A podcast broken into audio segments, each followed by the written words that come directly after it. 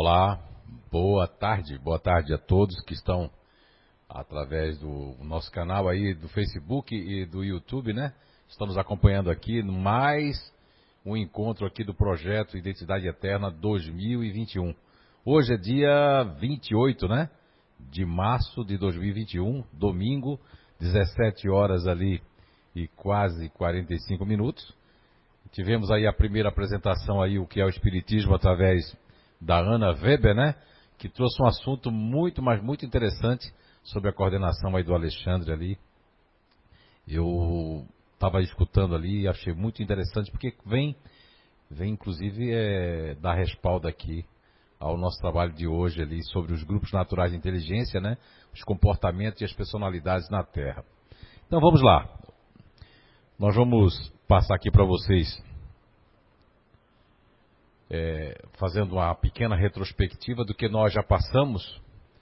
Nós trabalhamos aqui com as sedes da alma na questão 146 a 146A, onde nós temos aqui no Livro dos Espíritos aquela questão que Allan Kardec faz se a alma tem uma sede determinada e circunscrita no corpo.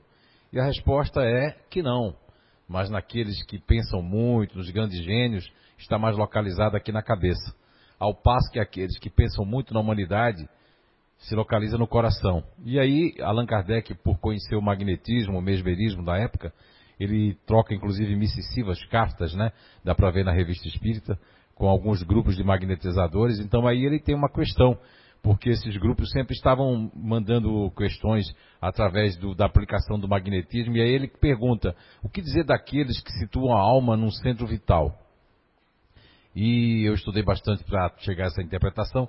Ele está se referindo a essa parte aqui do ventre, então, por ser aí o centro de convergência de todas as sensações. E nós estamos falando aqui de, para quem já conhece um pouquinho sobre centro de força, chakra, estamos falando dessa área ventre, ventral, né? Então aqui se localiza vários órgãos, como as suprarrenais, a parte sexual, a parte de força de todas as estruturas que nós temos que são mais fortes, estão dentro dessa parte aqui do ventre. Então aí, essa resposta de Allan Kardec vem que a, a alma tem, pode ter essas três sedes básicas, né? Essas almas ali. Eu gosto muito do, do capítulo O Bem e o Mal da Gênese, não só no item 18, que eu sempre falo aqui, mas o item 14, 15, 16, 17 e 18 fala que das paixões, né, que é a questão 907 e questão 908 e 191A, que fala que as paixões dependem mais do organismo do que o instinto. Olha só. É que o instinto já é um instinto humano. Nós temos que compreender que quando a gente fala de instinto e razão, que vem nas questões ali 72, 73, 74, 75, 76, 77, 78 e o Livro dos Espíritos, Allan Kardec toma como poliglota, como um cientista, um homem bastante cheio, bem racional, no sentido né, da palavra racional, não no sentido do grupo né, de inteligência. Ele toma algumas lições sobre o instinto e puramente a razão. Isso quer dizer que o instinto pode nos salvar e a razão pode nos enganar. Isso é um resumo muito fortuito que eu faço aqui com essas questões do Livro dos Espíritos. Bem, aqui nós vamos ter é, trazendo para vocês aí em casa, vocês estão vendo, né? E vocês que, que estão acompanhando aí da sua casa, do seu smartphone, estão vendo aqui cada nova existência, uma nova identidade, um novo princípio elementar natural. É? Então, quer dizer, é, mesmo tendo um princípio elementar natural, eu vou precisar de algo para mani me manifestar no corpo material, o corpo terráqueo. É? essas nuances, essas capacidades, elas fazem parte quando nós estamos aqui na Terra. E não vai fazer parte em outro mundo, em outro planeta, já vai mudar toda essa configuração. Isso é uma configuração terrena.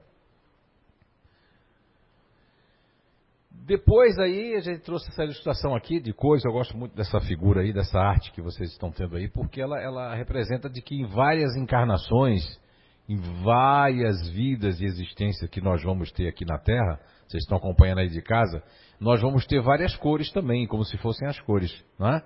Eu gostei muito da apresentação da Ana porque vem é, colaborar, né, com o que nós estamos falando hoje aqui também, porque é lógico que quando Allan Kardec fez essa ordem ali, juntamente com a espiritualidade, que ele fez a classificação, ele baseou-se mais nos espíritos que se apresentavam, né, baseado mais na mediunidade. Mas se nós formos É, eu esqueci qual é a revista de 1858, agora não, não recordo se é maio ou estou me confundindo. É, tem uma passagem lá que os espíritos que se apresentavam e que foram estudados por Allan Kardec são os mesmos espíritos que tiveram em corpos. Então nós também assim o agimos né, daquela forma. Porque existem aqueles espíritos brincalhões, são aqueles que vivem brincando com a vida, vivem brincando com a, com, enfim, com as pessoas, né? Aqueles que vivem enganando as pessoas, os enganadores, continuam enganando as pessoas, né? Golpe de vacina, golpe disso, golpe daquilo. Se nós analisarmos a grosso modo, nós vamos perceber que não deixou, não deixou de existir isso. Né?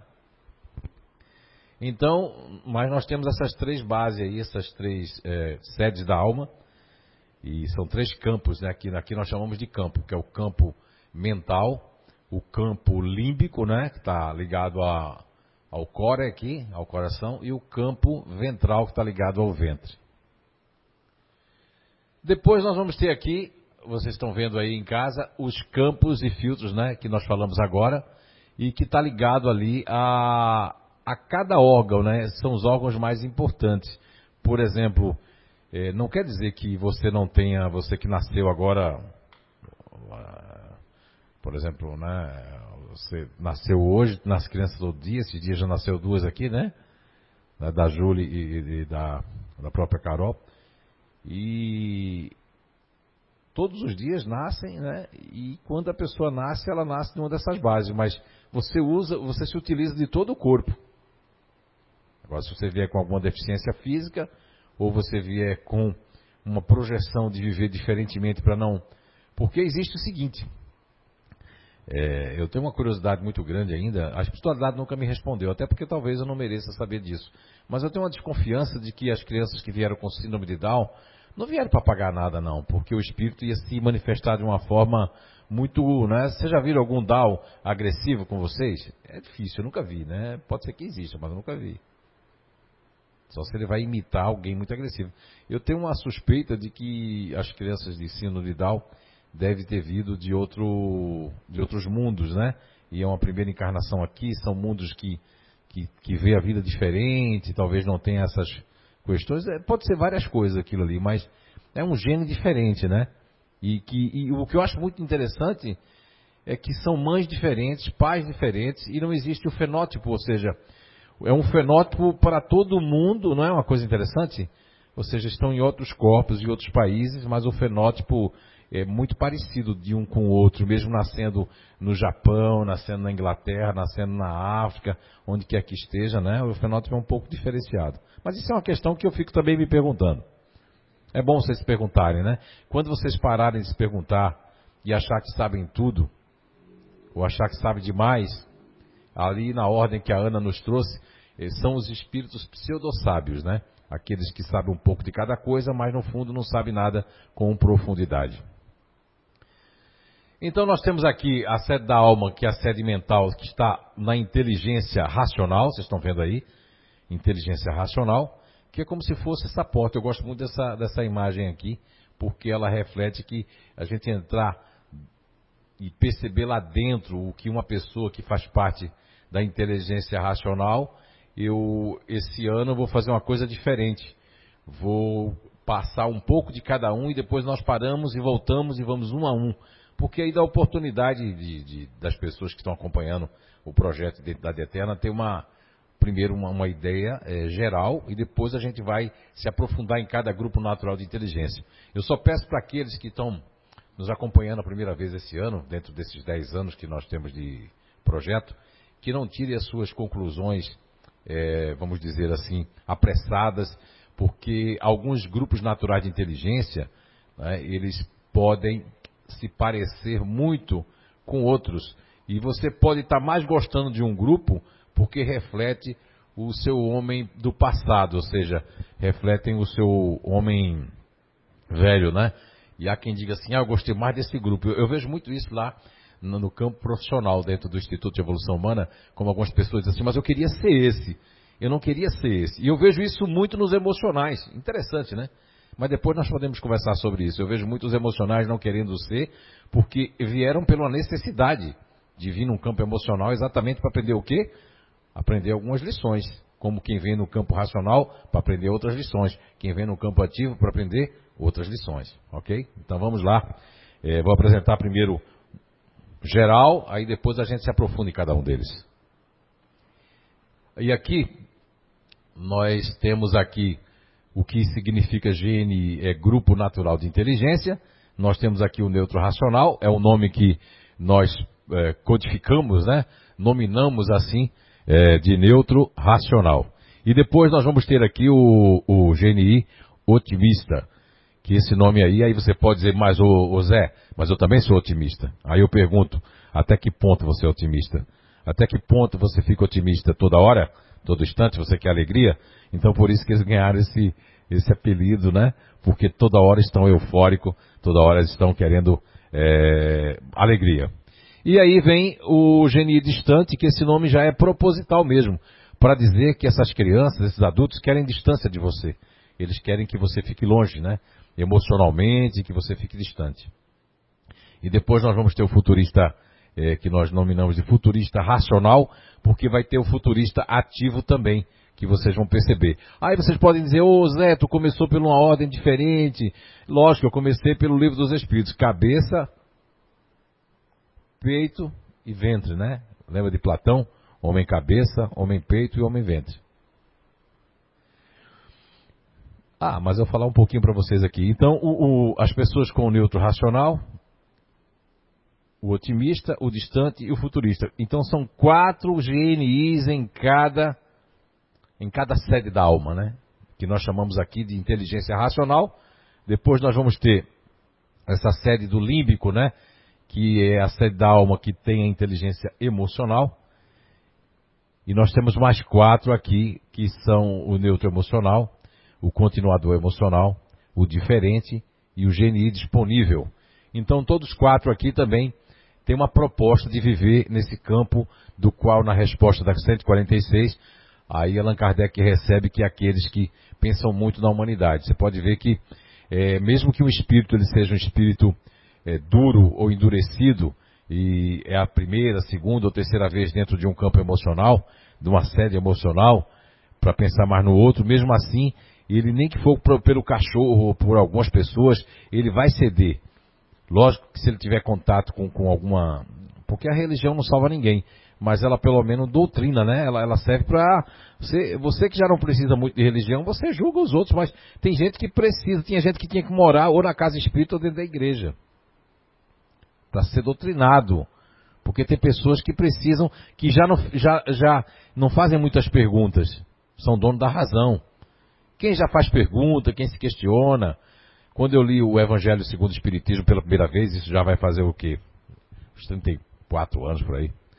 Eu nunca vou esquecer de que lá tem um trecho, eu acredito que, eu não sei se é nos bens terrenos, desprendimento dos bens terrenos ou é os bons espíritas. Eu sempre confundo um dos dois.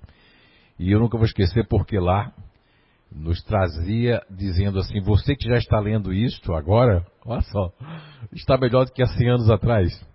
E a sensação que eu tive quando lia o Livro dos Espíritos, que foi o primeiro que eu li, é de que aquilo tinha tudo a ver comigo, que aquilo ali, eu já sabia de algumas coisas sobre aquilo. Olha só ali eu tinha me encontrado, mas eu queria arrumar um defeito, né, para derrubar o livro dos Espíritos, até porque eu tinha vindo de um ateísmo, então eu queria encontrar uma forma que ali tinha algum erro, ali tinha alguma bobagem, alguma, tinha alguma idiotia, tinha alguma coisa que era dogmática, tinha alguma coisa que não fazia sentido. E fazem 34 anos e o livro dos Espíritos, até cientistas têm que respeitar qualquer pessoa de qualquer dogma, porque ele é muito, ele responde coisas fantásticas, né? Se você lê, para estudar, não é ler como um livro de, de cabeceira, não, é para abrir ali e estudar de verdade. E tentar, quando você não entender, cuidado com a interpretação que você faz, porque existem evangelhos que não são evangelhos, né? Aí vamos fazer aqui nós três, eu sou o parente de vocês, né? Sou espírita de outra cidade, venho fazer o evangelho na casa de vocês dois. É só vocês dois em casa? Tô brincando, mas não tem ninguém aqui não. Só tem quatro pessoas aqui, quatro gatos pingados, trabalhadores. Aí eu venho na casa de vocês dois, né? E o que é que acontece? eu começo a querer dar uma indireta para você, ou para você que está aí, ou para você que está. Começa a dar indireta, isso não é mais evangelho, isso aí né? é, é uma loucura. Isso parte uma loucura. Então as pessoas usam isso, mas isso não acontece só no evangelho, né, no lar. Isso acontece dentro da igreja, do grupo familiar, da casa espírita, né? As pessoas podem ler aquele livro Aconteceu na Casa Espírita, eu nunca li. Nunca tive realmente tempo de ler, porque eu estava sempre. Estava é, ou psicografando, por exemplo, agora a gente está psicografando livros aí de domingo. E aí não pode estar tá lendo qualquer coisa para não. Apesar que minha, minha mediunidade é inconsciente, mesmo assim para não influenciar de alguma forma. Agora, isso as pessoas. As pessoas são muito boas para determinadas coisas quando você não pisa no seu calo, né? Pisou no calo da pessoa, ninguém é bom mais. Então isso a gente tem que estar tá observando isso o tempo todo. O cristão, o espírita, a pessoa tem que estar tá observando tudo isso. Porque o evangelho no lar, existe a saturação? Não. O evangelho lá não é para ser saturado, ele é para ser renovado, mudar um pouquinho. Ah, hoje eu li, semana que vem é você que lê. Aí quando você faz sozinho, eu conheço pessoas que fazem o evangelho do lar sozinho, e aí? E aí ele vai ler e, e, ele vai pensar sobre aquilo, já que ele não pode comentar. Poxa, isso quer dizer isso, isso pode até falar ali. Falar em voz alta sozinho não é loucura não. Mas de, contanto que absorva aquilo, tente entender aquilo que é a mensagem. Às vezes é uma mensagem para o teu dia a dia, mas a gente não quer ouvir, né? As mensagens. Então, aqui nós temos o neutro emocional, o continuador emocional, o diferente e o disponível. Cada um aqui tem um apelido, um codinome, por exemplo. Vocês notaram que tem um neutro racional, esse aqui é o neutro emocional. Nós vamos mostrar a diferença. Depois nós temos o GNI continuador emocional, tá? Que esse nome continuador ele serve para muitas e muitas interpretações, né? Mas aquela interpretação mais crucial, mais definitiva é que eu quero continuar com os móveis, com as coisas, com o meu emprego. Continuar quer dizer conservar, manter, não mudar. Logicamente que eles mudam algumas coisas, principalmente aqueles continuadores mais modernos, dependendo do inconsciente coletivo que vivam, é, da criação, não é, da própria estampa do pai e da mãe, porque aquela questão da estampa, eu acho que eu falei aqui alguns anos atrás, né? É uma questão de que existe um estudo na psicologia sobre a estampa. E estou trazendo agora num projeto que se chama Alinhamento e Harmonização Energética sobre essa questão de, das estampas que criam bloqueios. São estampas, por exemplo, a pessoa faz parte do continuador emocional. Eu estou na barriga da minha mamãe e a minha mamãe é uma pessoa super eh, brigona e briga com todo mundo e tá ali. E eu tô ali, eu já tenho, eu já sou um espírito que vim para ser continuador emocional e a minha mãe é daquelas que briga, que sai, que vai para festar, tá quase me abortando ali. Eu tô dentro daquele esquema tudo. Aquela estampa vai ficar em mim, porque o sangue que está percorrendo ali também é o dela em mim. Olha só, né? Interessante. E essa estampa vai vai criar em mim como continuador emocional, vai me influenciar de certa forma alguns grupos são influenciáveis nessa estampa. Por, por quê? Muito fácil. A questão que a Ana trouxe hoje, eu disse que era muito interessante, né? Que foi o primeiro bloco aí do, do que é o Espiritismo, né? Do Identidade Eterna. Que dependendo da sua ordem espiritual, da sua categoria, do nível que você se encontra espiritualmente, você vai absorver também essa estampa do seu pai, da sua mãe, principalmente da mamãe porque você está dentro do, do, do, mamãe. Agora, muita gente vai usar isso agora. Agora eu entendi porque eu sou assim. O Zé explicou lá. A culpa é de mamãe. Olha aí. Esse é o problema dos espíritos, né? Pseudo-sábios ou daqueles que gostam de transferir o que você não está fazendo. Sua mãe pode ter culpa do início, mas você vai ter muita oportunidade, muitas oportunidades que eu fico pensando como esses dias, né? Nessa pandemia toda quantas oportunidades, através de egos de apoio, que nós vamos falar esse ano aqui, através de ajudas, de todas as formas, nós não somos desamparados. Até aquele espírito muito mal ainda, ele ainda recebe lições, recebe um monte de benécias aí que as pessoas não conseguem perceber porque elas estão mais focadas ou no problema, ou na revolta, ou no ciúme, ou em qualquer outra coisa, mas não estão focados no melhoramento contínuo. Muito bem. Ah, e aqui para concluir aqui, diferente porque são, são pessoas que nascem nesse GNI que nascem para entender diferente para poder a pessoa se contextualizar dentro do, do apelido, mas é, o que tem por trás em background, o que, o que forma esta personalidade, esse comportamento na Terra, essa necessidade de renascer com essa performance, com esse perfil, né, seja ele psíquico, energético ou mesmo dentro de uma proposta de evoluir, são o diferencial que nós vamos estar explicando esse ano de uma forma mais simples, de uma forma que a gente possa acompanhar cada um deles. Então vamos lá, temos aqui o GNI, Grupo Natural de Inteligência, que nós nominamos, e vocês estão vendo aí em casa, que se chama Disponível. Aí você pode dizer, mas eu também, é, quando você vai na rua, você está na estrada, você vê ali uma placa assim, disponível, né? Mas ali é a disponibilidade do outdoor. Aqui a gente está falando que eu, eu, tenho uma disponibilidade sempre, mesmo que eu não possa, mesmo que eu não estou afim, mesmo que eu estou cheio de coisa, mesmo que eu realmente não tenha condições, mesmo que você se diga meu inimigo, mesmo que eu não goste de você, mas mesmo assim eu estou disponível, porque é um processo muito forte para vir dentro dessa proposta emocional, ok? Uh, aqui nós temos a sede da alma, que é a sede ventral, trata-se da inteligência ativa, e essa inteligência para entrar dentro, para entrar dentro, né, redundante, para é, para você perceber o que tem lá dentro das pessoas ativas, você tem que ou conviver com elas ou realmente nós vamos ao máximo nos esforçar para que você possa entender. Porque tem um ditado antigo, não sei se aqui no sul já tinha também, é, pimenta nos olhos dos outros é suco, refresco, né? em, em, em Portugal é sumo, né? Suco é sumo. Então, seria sumo, né? Então, isso quer dizer o que, esse ditado popular? Quer dizer que, às vezes, eu quero que as pessoas me vejam, sintam o que eu estou sentindo, ah, vejam como eu estou me sentindo, mas eu não, não, não percebo o outro também e não faço mesmo, né? Aquele, aquele ditado, né?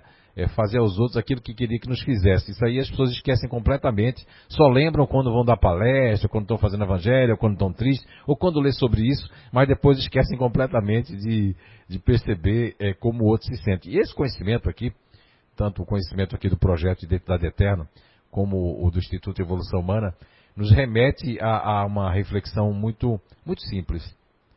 Se eu sei o que não faz bem, por exemplo, para a Anice, como é que eu vou fazer aquilo para ela? Se eu sei que o que faz bem para mim, se eu sei que Dona Sandra é de um jeito, aí eu vou fazer aquilo com a Dona Sandra. Então onde é que está a caridade, né? Onde é que está o perdão? Onde é que está o amor? Se você não é cristão nem espírita, mas eu vejo os ateus quando eu, eu pelo período que eu fui ateu, eu me encontrei com outros ateus também, né, que estudavam Calcega, estudavam ciência naquela época. E eu percebi que eles eram mais caridosos de entender o outro, de compreender, do que aqueles que lê muito Jesus, lê muito coisa espírita, vem em reunião mediúnica e faz muita coisa, mas no fundo fazem mais mal do que aqueles que não têm esse conhecimento e fazem mais bem. Isso é uma questão de entendimento. Enquanto não entrar isso aqui, não entrar aqui, não entra em lugar nenhum. Então nós temos aqui é, o grupo natural de inteligência que nós nominamos como fazedor.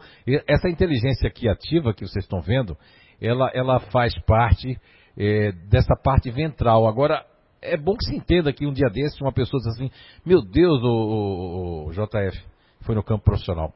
Quer dizer que eu penso com essa parte aqui?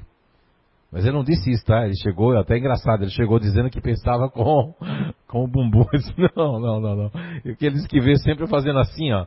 Mas é, aqui é açúcar renar, meu querido.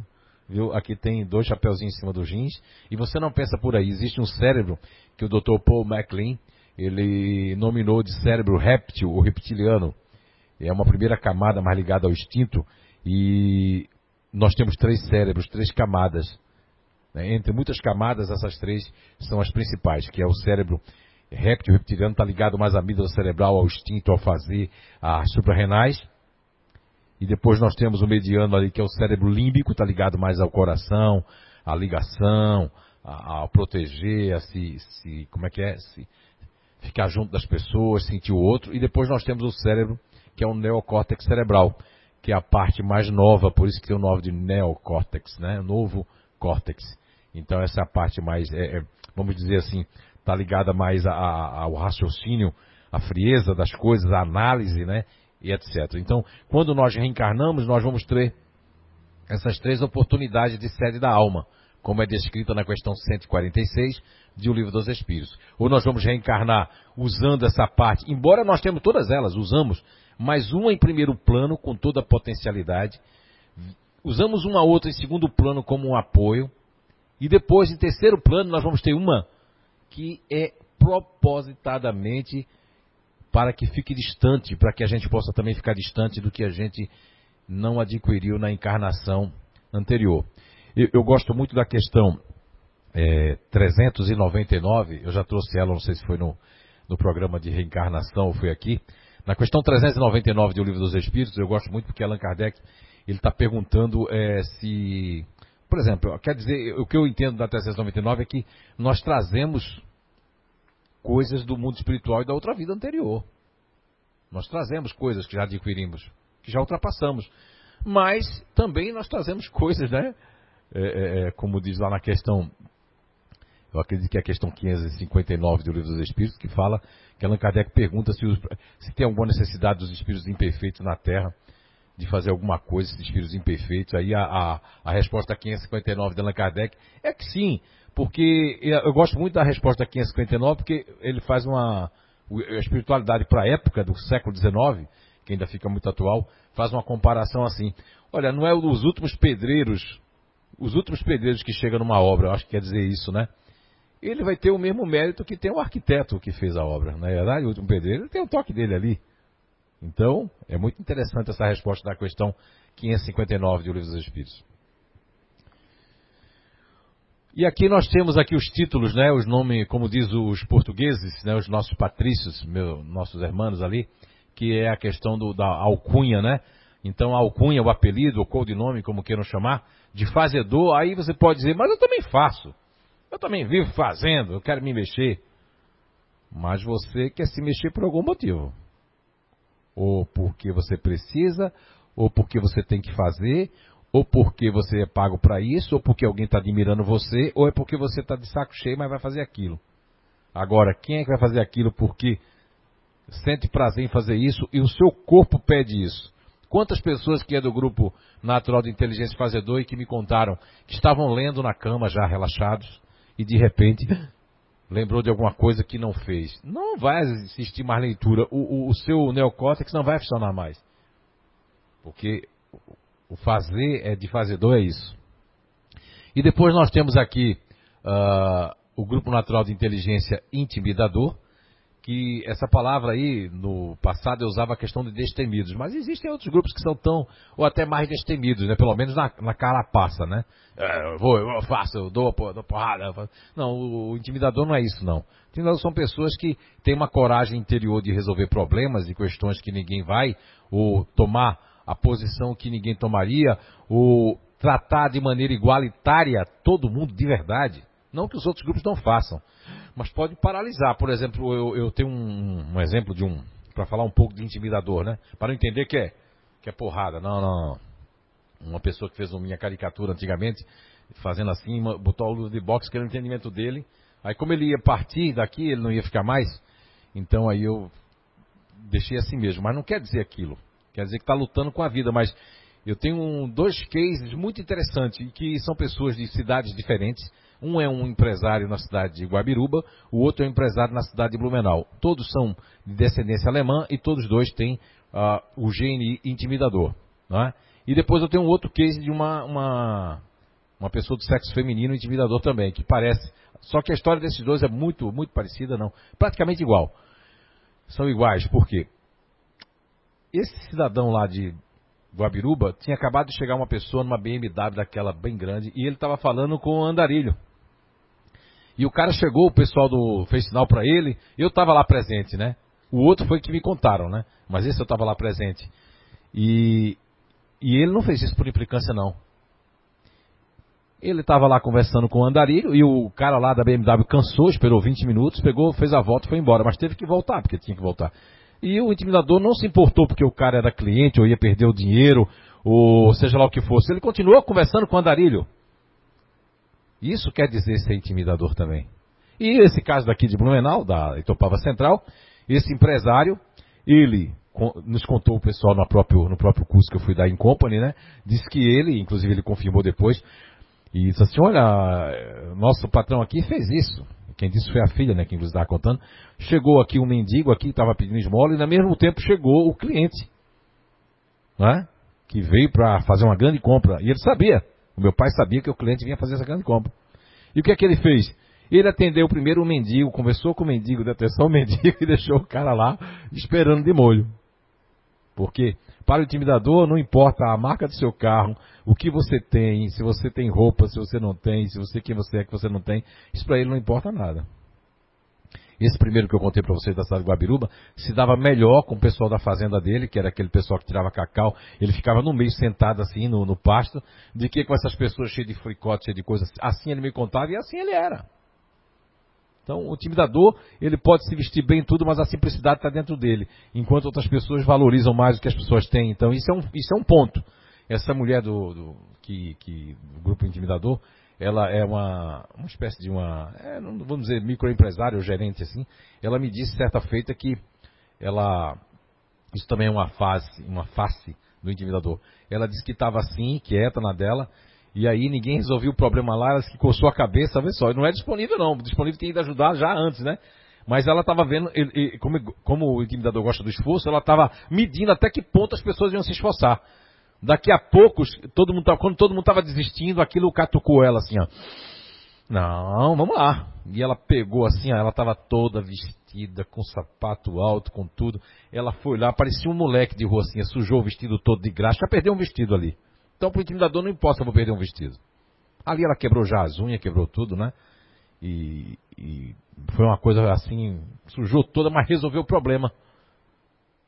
É? Só saindo de lá quando resolveu o problema. Segundo me contaram, isso começou às 6 horas da, da tarde, era inverno, quando já tinha escurecido, era quase 11 horas, só saiu de lá e obrigou todo mundo a vir lá também para ajudar. Então esse é o, o lado intimidador, né? É o esforço do dia a dia.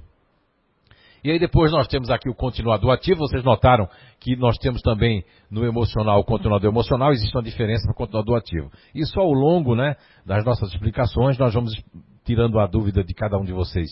E depois nós temos aqui o futurista ativo, que também vocês notaram que existe o futurista racional. Há uma diferença entre eles, até por conta que já dá para você fazer uma conexão. Sede da alma, racional, emocional e ativa, sede da alma, que usa os campos né, e filtros mentais, límbicos, ventrais. Então nós temos, só é você perceber, nós temos um, um, um, é, um neutro racional, um neutro emocional. É? Nós temos um futurista racional, um futurista ativo. Nós temos o que nós vamos chamar ali de continuador né? emocional e um continuador ativo. Que são grupos, né? Não são pessoas. Pessoas estão estão nessa presente existência tomando esse princípio elementar natural que na, no livro dos Espíritos nós conseguimos encontrar há muitos anos atrás aqui, como eu já falei, vários projetos aqui, Identidade Eterna, através de uma, intui, de, de, de uma não foi nem intuição, de uma clara audiência da espiritualidade dizendo para mim abrir em tal questão, que foram as questões 907 e 908, a questão 191A e a Gênese no capítulo O Bem e o Mal, item 18, mais apropriadamente. Então vamos lá. Uh, então, agora nós vamos falar de cada um, né? Vamos voltar aqui. Ok. Alguma pergunta sobre isso? Se quiser alguém fazer alguma pergunta aqui ou aí, viu? Temos alguém querendo fazer alguma pergunta? Não tem? Então tudo bem. Mas pode fazer. Ok. Nem o Leandro não está aí para fazer a pergunta? Que milagre. Mas eu gosto, eu gosto. Às vezes eu fico pensando, se eu disser isso, o Leandro não vai. Não é dizer, poxa, agora não pergunto mais. Não, acho que o Leandro é racional, não vai se melindrar, né?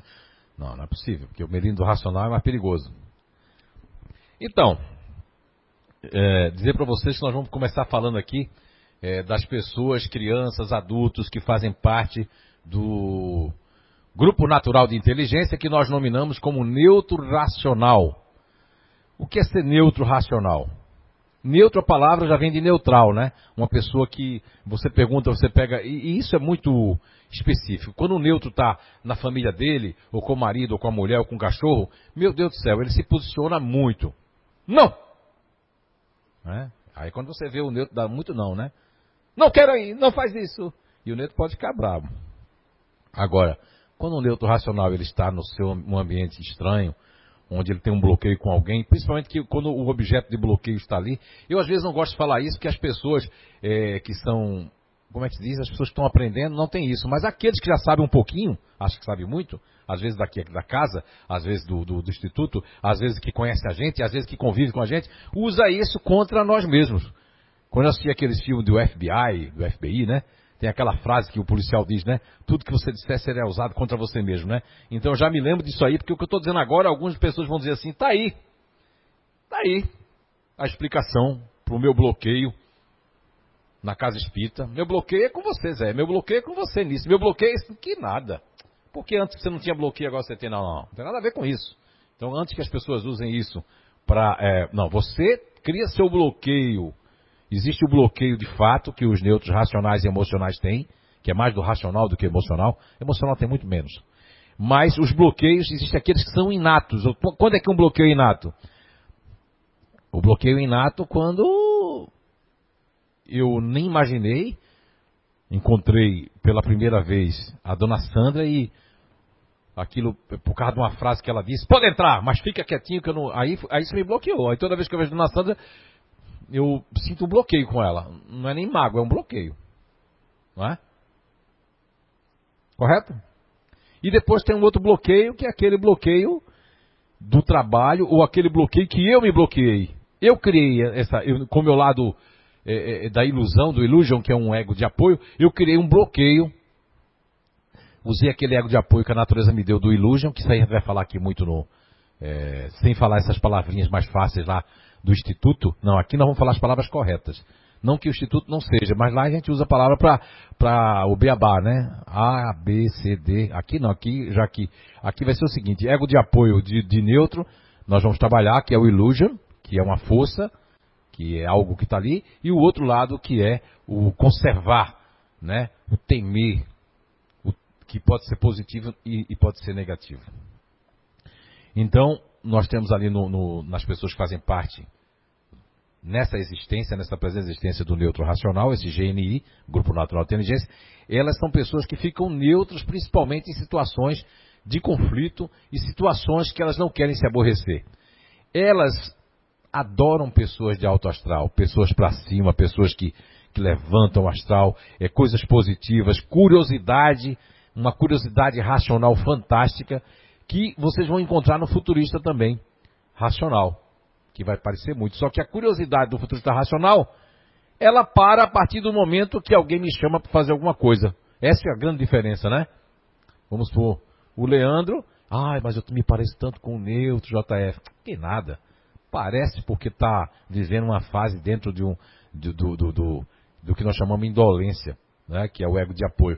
Mas, se você pegar o Leandro, né?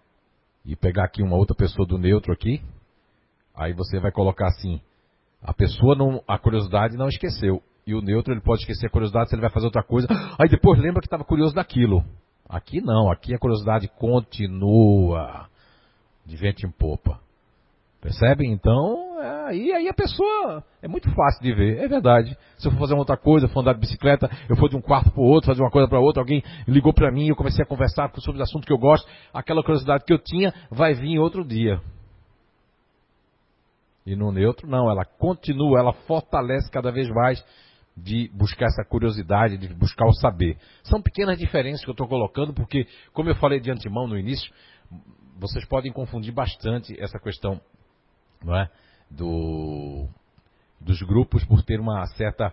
É, principalmente por causa do homem velho do passado, né? E principalmente também por conta de criação, de egos de apoio, de usar aquela energia, aquela força que, que está ali em segundo plano para ser usada mesmo, mas estou usando, estou é, entrando ali, ficando ali para me esconder de alguma coisa, né?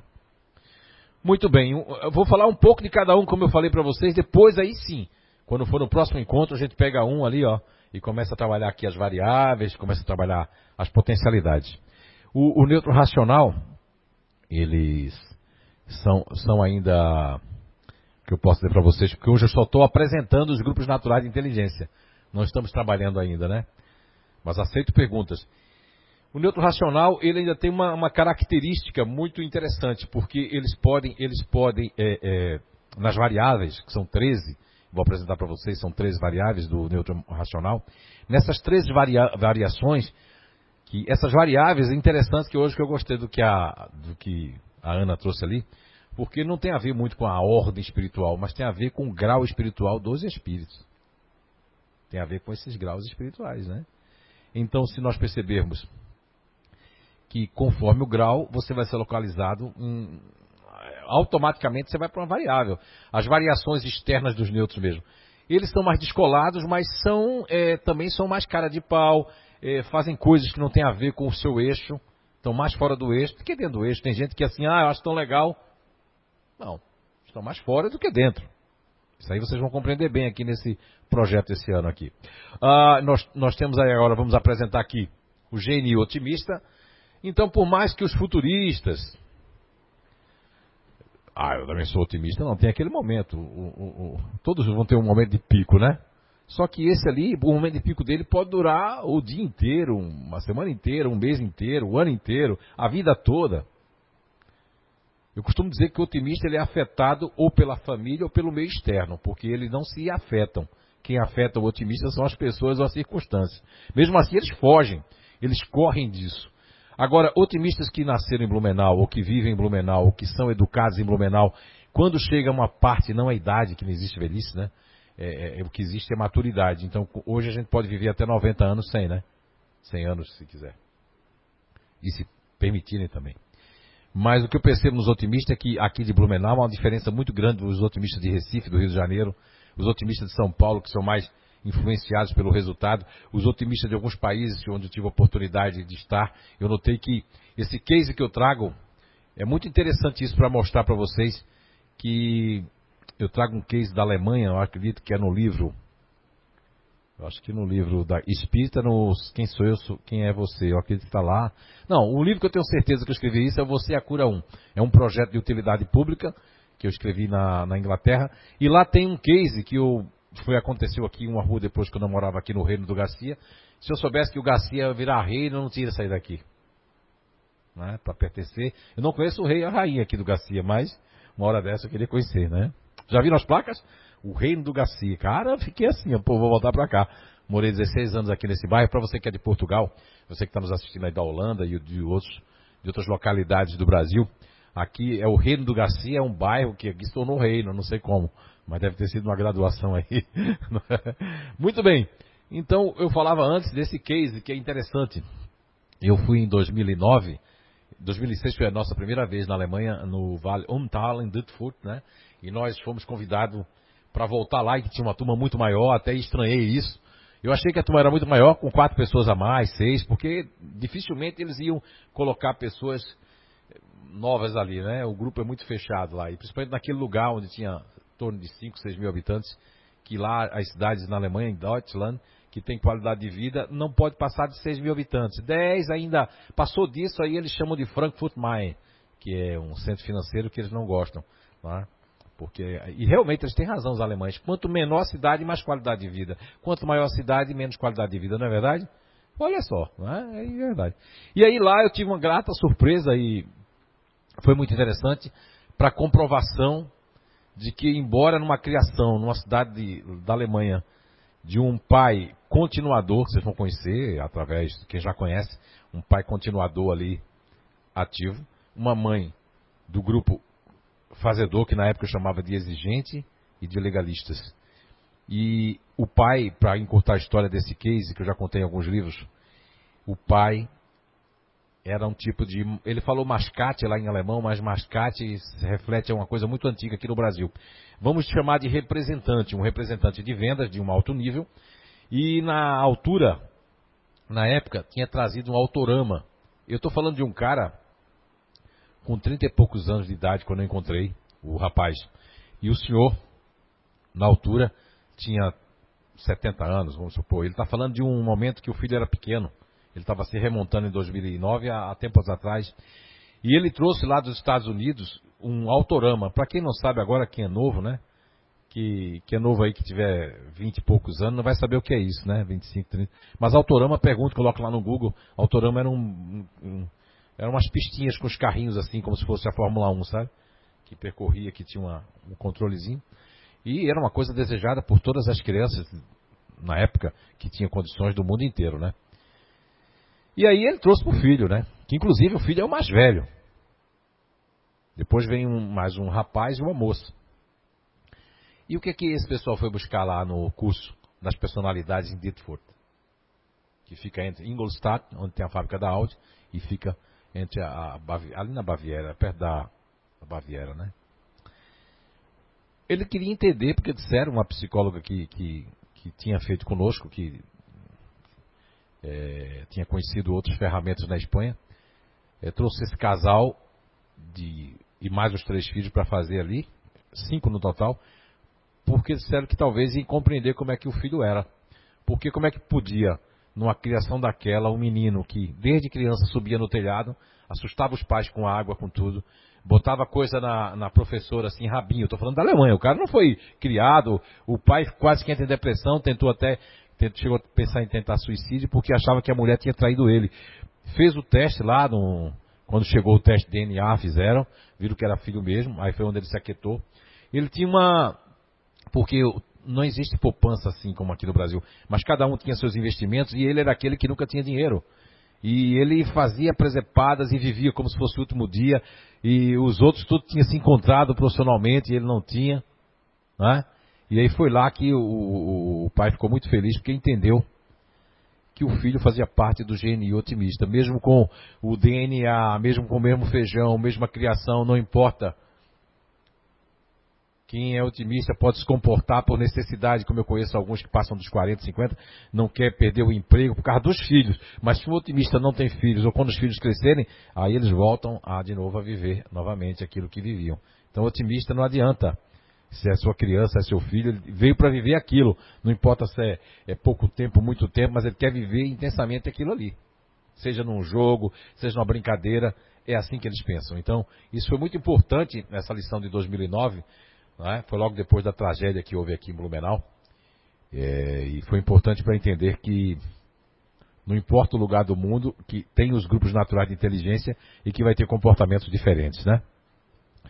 Bem, aí depois nós temos aqui o gene distante.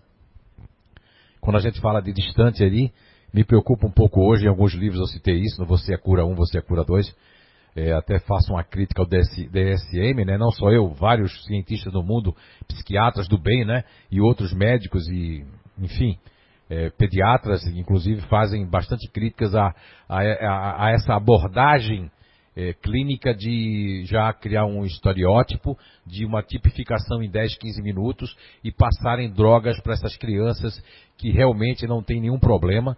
Hoje eles, infelizmente, usam o título de autismo, de semi-autistas para essas crianças que adoram se isolar, que para elas o isolamento, o aprendizado eh, se, se, dá de outra forma, elas não gostam de se sociabilizar, não gostam de contato com pessoas, são adultos também que preferem o isolamento. Nessa pandemia, as pessoas racionais, elas, tirando um aqui, né, que é o otimista, que gosta de ver gente, estar tá com pessoas, esses três aqui não têm uma tendência a sofrer muito, mas tem uma tendência a entrar numa zona de conforto, tirando o distante, que o distante ele nasceu para ficar isolado, então na pandemia para eles é indiferente. De certa forma, se eles eram obrigados a ir para a escola, ou eram obrigados a ir na casa do parente, as crianças e os adultos do grupo distante, para eles é uma coisa maravilhosa a pandemia, no sentido não das mortes das pessoas. Não no sentido. Porque hoje, hoje a gente tem que ter cuidado do que fala, sabia disso? Porque as próprias pessoas da nossa família, ou pessoas que convivem, que sejam do, do CEIU, estão tão assim absorvidos pelo, pela notícia triste, pela morte, por, por isso ali, que estão tão obcecadas por isso que a gente não pode falar nada para cima. Mas temos que falar para cima. Temos que elevar as pessoas para cima.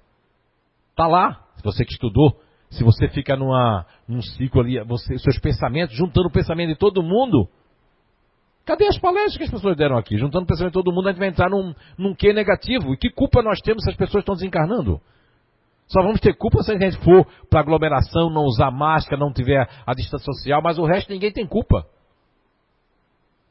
Não tem culpa. Nos países, agora, lógico, nosso país está uma coisa do outro mundo, vamos ser o centro da pandemia. Né? Mas nós não temos culpa aqui. Então, ah, desculpa, eu levantei a voz, né? A desculpa é que tem um espírito que me gatou. Não é assim que as pessoas dizem? Você é... Foi eu mesmo que levantei a voz, agora não teve espírito, não. Até os espíritos se assustaram comigo. Ó, esse casal não volta mais, fazer Deus me livre, esse homem é louco.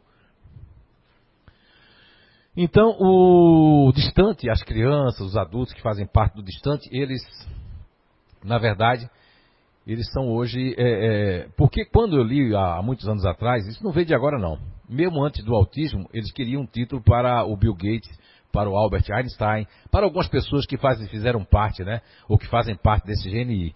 Eu li a biografia deles e, e se você procurar no Google, você vai ver que alguns psicólogos e muitos é, pode, colocaram lá na biografia do Bill Gates, né, não dele, que ele, que ele foi um autista, autista, e que o, o, o próprio, né, ou seja, quando ele lê qualquer coisa que alguém tem a ver com distante, é autismo. Não tem nada a ver, eu tenho uma netinha que, é, um, neuro muito, muito responsável, ainda não quer dizer que ele é autista, mas pelos movimentos que ela faz assim, ó, que deixou de fazer, ó, e ela fica, você pode enfiar uma faca, esse é verdadeiro autista. Ou que aqueles movimentos repetitivos, não é que existe verdadeiro. Isso foi que alguém descobriu em algum lugar e vai fazendo por, é, vai criando essa questão de, de, de pontos é, que são incomuns, né? Que são comuns, pontos incomuns, e esses pontos vão, vão gerando ali o que pode chamar de um diagnóstico, uma síndrome, né? Um transtorno, vamos supor assim, que vai existir. É diferente do Down. O Down dá para ver que é congênito, né? É no gene e dá para ver também no fenótipo de todos eles. Agora, depois nós vamos ter ali o futurista racional, que o futurista racional vai ter 13 variáveis também, né? Assim como os neutros são 13, aqui nós vamos ter 13 variáveis de neutro racional. E nessas 13 variáveis nós vamos ter diferenças muito grandes, porque vamos ter aquele que é lá da conservação, que já é aquele futurista que quando estão muito tempo com o seu ego de apoio e indolência, eles procuram muito ficar sentados, dá vontade de sentar, se jogam muito plástico porque estão é, muito nesse, nesse, usando muito essa energia da indolência que vem para ser apoio, né? não para para viver ali. E nós vamos ter também a outra lá no final, a variação que nós chamamos de variação externa, que é aqueles que praticamente não entraram no eixo do negócio. São espíritos mais que entraram, mas eu não quero ser assim, eu vou ser do jeito que eu sou que são os externos. Ou também positivamente, quando o espírito já está se desenfaixando, ele ainda vem ali para gerar outras coisas, né? Vai depender do grau de evolução espiritual que você faça parte. Ok? Mas ninguém foge disso. Como eu tenho dito nos outros encontros anteriores a esse, de que da questão lá que vai da 172 até a questão 189 de O Livro dos Espíritos, quando a, a, se intitula que a, são as transmigrações dos mundos, né? Ou seja, a dos mundos habitados é da questão 55 até a questão 59 do Livro dos Espíritos. Muito bem. E os futuristas racional, aqui o futurista racional, eles, esse nome, porque tem o futurista ativo e o futurista racional. O futurista racional está dizendo, eu habito mais o neocórtex cerebral, eu habito mais, eu tenho que pensar. Tanto que tem uma curiosidade, que muitas vezes eu não falo aqui, mas é no campo profissional quando a gente faz alguns trabalhos mais específicos, né?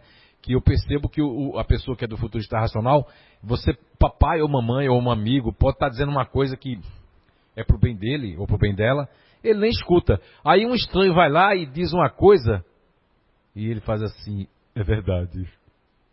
Eu não tinha me tocado. E ele até se esquece que a família ajudou, a noiva, ou sei lá.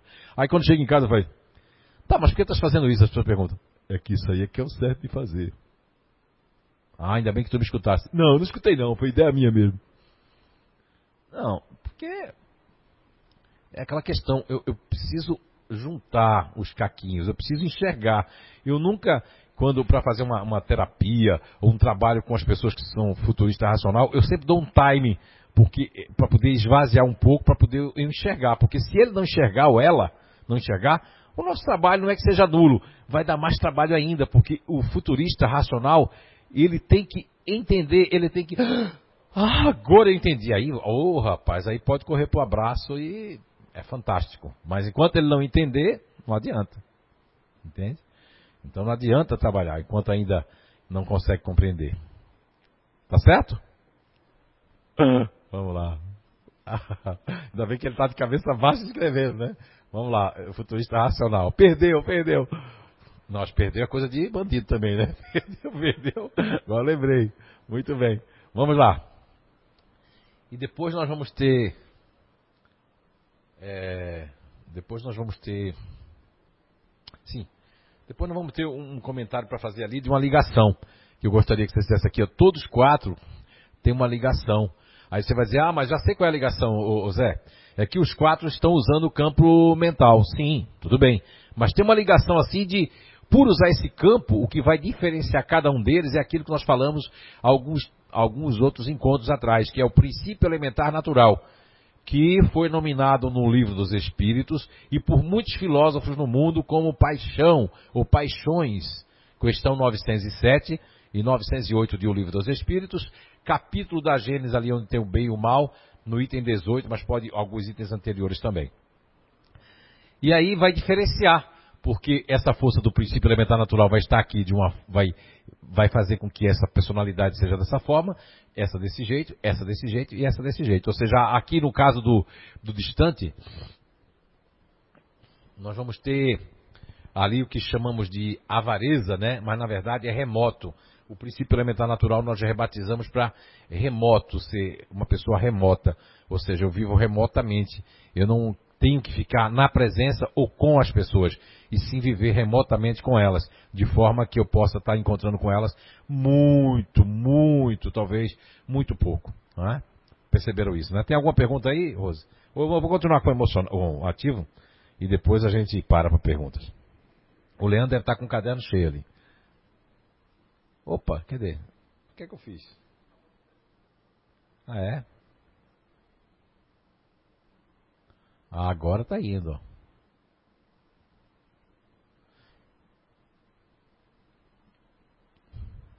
Mas aqui eu já fui já? Ainda não? Vou passar direto hoje, né?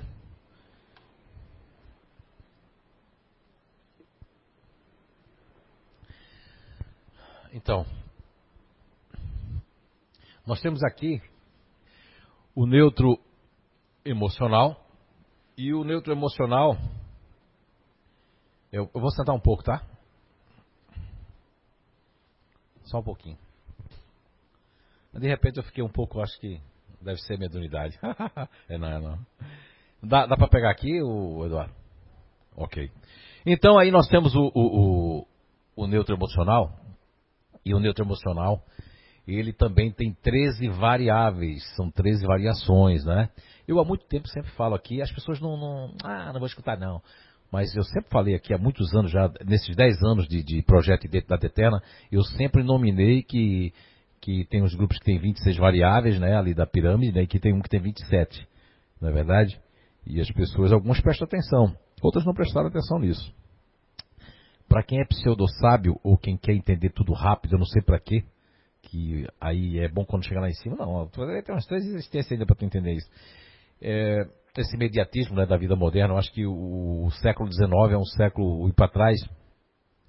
O conhecimento ele era bom porque tu tinha tempo de estudar.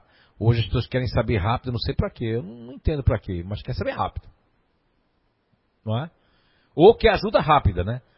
Eu gosto de ajudar todo mundo, mas tem pessoas que não é que eu não ajude, eu analiso o caso, hum, aí eu faço três perguntas. A pessoa está com alguma droga? Tá, não, aí precisa de ajuda. Mas se a pessoa estiver usando droga e ela não quer vir aqui, então para mim já fica difícil de ajudar, né? Porque se a pessoa está usando droga, ou usando álcool, ou usando cocaína, ou ela está é, fazendo coisas que não deve fazer, ou está pensando em suicídio, se ela vier para cá, a gente ajuda. Tem a lei do esforço, você entende? Tem que vir até aqui. Ah, mas aí não vai para o hospital? Quantas pessoas estão desencarnando porque vão, vão para o hospital? Mas não desencara de Covid, não, desencara do processo todo, né? A infecção hospitalar, que não era para ter mais, eu fico absurdo. Como é que ainda pode ter alguma coisa que infecta as pessoas, né? Então alguém infecta alguém, né? Isso aí tá, infelizmente acontece. Mas o esforço é uma coisa muito. Não sei porque eu estou falando isso aqui. Então eu falo coisas que eu não sei porque eu estou falando. Mas eu falava do, das três variáveis do neutro emocional. Então não vão, não vão existir pessoas iguais dentro do emocional. Até porque as nossas digitais são diferentes. É? Então, eu posso. É, a Rosimar, por exemplo, né? a Rosimar e a Dona Sandra são duas pessoas que são do neutro emocional. Mas um é um espírito que dá para sentir que a Rosimar hum, é uma das primeiras vezes no emocional, dá para sentir o desconforto dela, né? Eu acredito que ela tem ah, quer fazer, mas o emocional dá uma pancada e dizer, não, você veio para ser boazinha. Não é? Aí ela, ai, mas eu. Não, você veio para ser boazinha. E a dona Sandra veio no emocional, mas ela já é mais. A indolência tomou conta mais dela do que da própria é, Rosimar, né? Estou falando isso no sentido positivo da palavra, né? E, enfim, eu vejo, eu vejo por, né, pela minha filha, Fernanda, que o, o, o emocional dela, como o marido é um neutro racional, e aí o emocional dela com, isso é um assunto que talvez vai dar tempo desse ano falar aqui, como ela é uma camaleoa, porque os neutros também são camaleões, né? Mas só que é um camaleão de uma fusão mais demorada. Então, quando a única forma de um neutro perder essa fusão demorada é quando eles se separam num relacionamento de longos anos ou quando eles acontecem algo na vida que mexe muito com a vida deles, eles conseguem se reconstruir e aí vão pegar vários pedacinhos e se reconstituindo daquilo que deveria ser. Então aí fica mais complicado, né? Mas acontece também. Eu acredito que aconteceu com a, com a, com a Rosimar, né? Mais rápido e com a Dona Sandra está tá em, em fase de acontecimento ainda, né? Isso aconteceu também com a mãe da Fernanda, né? E a Fernanda teve que tomar porque existe o neutro emocional pode. Todos os relacionamentos de neutro emocional com neutro racional, quem toma a frente é o neutro emocional. Aí você vai dizer, por quê? Porque o neutro emocional, ele, ele não vai ficar pensando, porque ele não veio para pensar, ele veio, ou ele age ou o outro não vai agir. Veja bem, não é? É diferente. Tá? E o que eu posso falar mais para vocês ali do, do, do é, continuador emocional. O continuador emocional tem. É, mas eu falei um pouco do, do, neutro emocional, né? Vamos falar mais. O que, que representa o neutro emocional? São várias, são 13 variações. O que representa é que são pessoas que têm uma maior dificuldade, e muitas vezes não é só dificuldade de dizer não. Porque quem tem dificuldade de, de dizer não é exatamente a, a, a, o neutro racional. Que ele quer dizer e muitas vezes não sai. Aquela coisa fica aqui, ó. Mas o neutro emocional são as duas coisas. Eu, eu não consigo dizer não, mas muitas vezes eu também não quero dizer não. Por várias coisas. Parece que eu já me culpo só pelo não que eu estou tentando dar. Olha, eu estou tentando dizer não, já estou me culpando pelo não que eu vou dar. Quando você vê o neutro emocional dando não, fazendo coisa, ele está fora do eixo. E todos nós que ficarmos fora do eixo, porque tem alguma coisa errada, não está certo. Alguma coisa está incomodando, né? Então, o neutro emocional, ele, ele vai ter essa questão de não ter dificuldade de dizer não, mas também às vezes não quer dizer não, por vários motivos. É diferente do neutro racional, que esse quer dizer não e não consegue muitas vezes. Tá? Agora, é, um, uma característica que é positiva, é não, é mais negativa do que positiva, é que o neutro emocional ele pode criar uma dependência. Vocês têm que ter cuidado com crianças e com adultos também. Eu, eu sempre aconselho as mães, quando tem um neutro racional ou um neutro emocional em casa, de não. Quando eu vejo um neutro racional morando sozinho ou sozinha, cara, eu dou aplauso. Eu bato palma. Porque para mim isso é, é, fantástico. Não é? Porque faz com que é, eles criem independência. Porque a a dependência do neutro emocional é maior dez vezes do que o neutro racional. A dependência do neutro racional é de não sair de um relacionamento de papai e mamãe, ou não sair daquele emprego por conta da grana, porque eles pensam muito na grana, na segurança e na continuidade das coisas. Olha só, isso é o neutro racional. O neutro emocional não entra muito essa questão da grana, sabe? Entra a questão da convivência. Eu, eu fico dependendo daqueles aplausos, dependendo dos elogios, dependendo do, da mãozinha na cabeça, dependendo. Eu crio uma dependência emocional com as pessoas também. Não é um vício, ninguém está falando de vício. Estou falando que eu crio laços muito fortes, os emocionais, com a empresa. Por isso que eu posso demorar mais tempo a sair de algo. Por exemplo, eu, eu, eu sou a Rosimar eu decido sair de, vamos supor, eu decidi sair de um local que eu estou indo lá trabalhar. E eu já decidi já nos primeiros dois anos. Só que eu posso passar, primeiros três, posso passar mais sete anos para tomar a decisão. Mas isso quer dizer, vocês estão entendendo o que é indolência agora? O timing entre os seres humanos não são os mesmos. Quando eu vejo pessoas aplicando é, ferramentas que são maravilhosas, mas no genérico, eles não conhecem essa descoberta natural, da qual eu sou apenas um mero compilador, onde o time, o tempo, não é o mesmo para todos nós. O tempo do neutro para um tempo de, de, de, de pessoas ativas, que nós vamos ver depois, ou dessas pessoas emocionais aqui, o tempo, elas têm uma coisa em comum, todos eles aqui. Todos eles. O único que foge dessa questão do tempo, mas também estão com 8, 10 anos de dívida com sono, que é o caso da Pamela que está aqui atrás, né? Nos bastidores ali trabalhando, né? Aí tá com, tá com tempo de quê? Tá com 10 anos de sono atrasado. Mas tirando o disponível, que em cada um nós vamos ter um que está fora do que eu estou falando. Lá, nos racionais, nós vimos que o otimista está fora daquilo da pandemia, de se sentir bem em casa. Depois vem o, o neutro racional que não vai se sentir tão bem. Vai depender. Se o neutro racional tiver alguém ali, tiver alguma coisa que está bem, tiver um cachorro, tiver alguma coisa, vai indo bem. Mas se não tiver ninguém, pode também querer ver alguém. E tirando eles, né, o futurista racional vai depender muito do ambiente. O distante vai adorar, mas o que não vai gostar lá é o otimista. Agora aqui é o disponível. Quem é que eu vou ajudar em casa? que muitas vezes o disponível não consegue ajudar mais em casa, né? Então nessa pandemia, todos eles podem entrar num processo de ouvir, né? É uma dependência. Você vê, ah, esse pessoal aqui tem mais dependência para novela. Todos podem ter, né? Novela, série, é um condicionamento. Só que se o emocional entrar, ele vai ficar dependendo daquilo. É bom que não entre, né? Então, o neutro emocional entrar na droga, poucos eu vi sair é de aplaudir, né? Porque demora mais a indolência para eu sair do processo do vício. Demora mais. Ah, você vai me perguntar, e quem é que sai mais rápido de um vício? Aqueles que pode demorar um tempão porque está dando prazer, mas é o otimista, o intimidador, né? Tem a questão do futurista que ele tem que enxergar, por isso que demora enquanto eu não enxergar. O continuador é difícil porque aquilo me faz bem, eu vou continuando. Então, cada um com sua motivação. Depois nós vamos ter ali o, o continuador emocional, como eu falava antes para vocês, eles têm uma tendência a guardar coisas, a, a, agrupar coisas, não é só pessoas. São pessoas que agrupam coisas e pessoas. Tanto eu agrupo a família que eu quero agrupar, ou eu, eu, eu pertenço a algum grupo.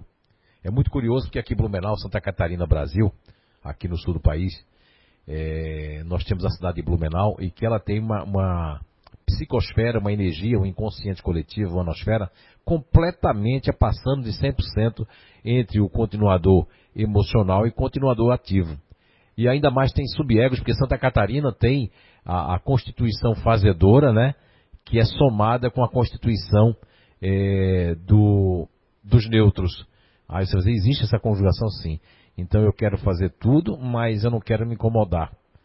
Então aí por isso que no cenário nacional não, não, não aparece tanto porque não fazem não fazem muita questão das vezes de estar aparecendo tanto, mas acabam não sendo percebidos. Então aqui a, a, cidade de Blumenau tem cerca de 400 mil habitantes, é isso? Blumenau?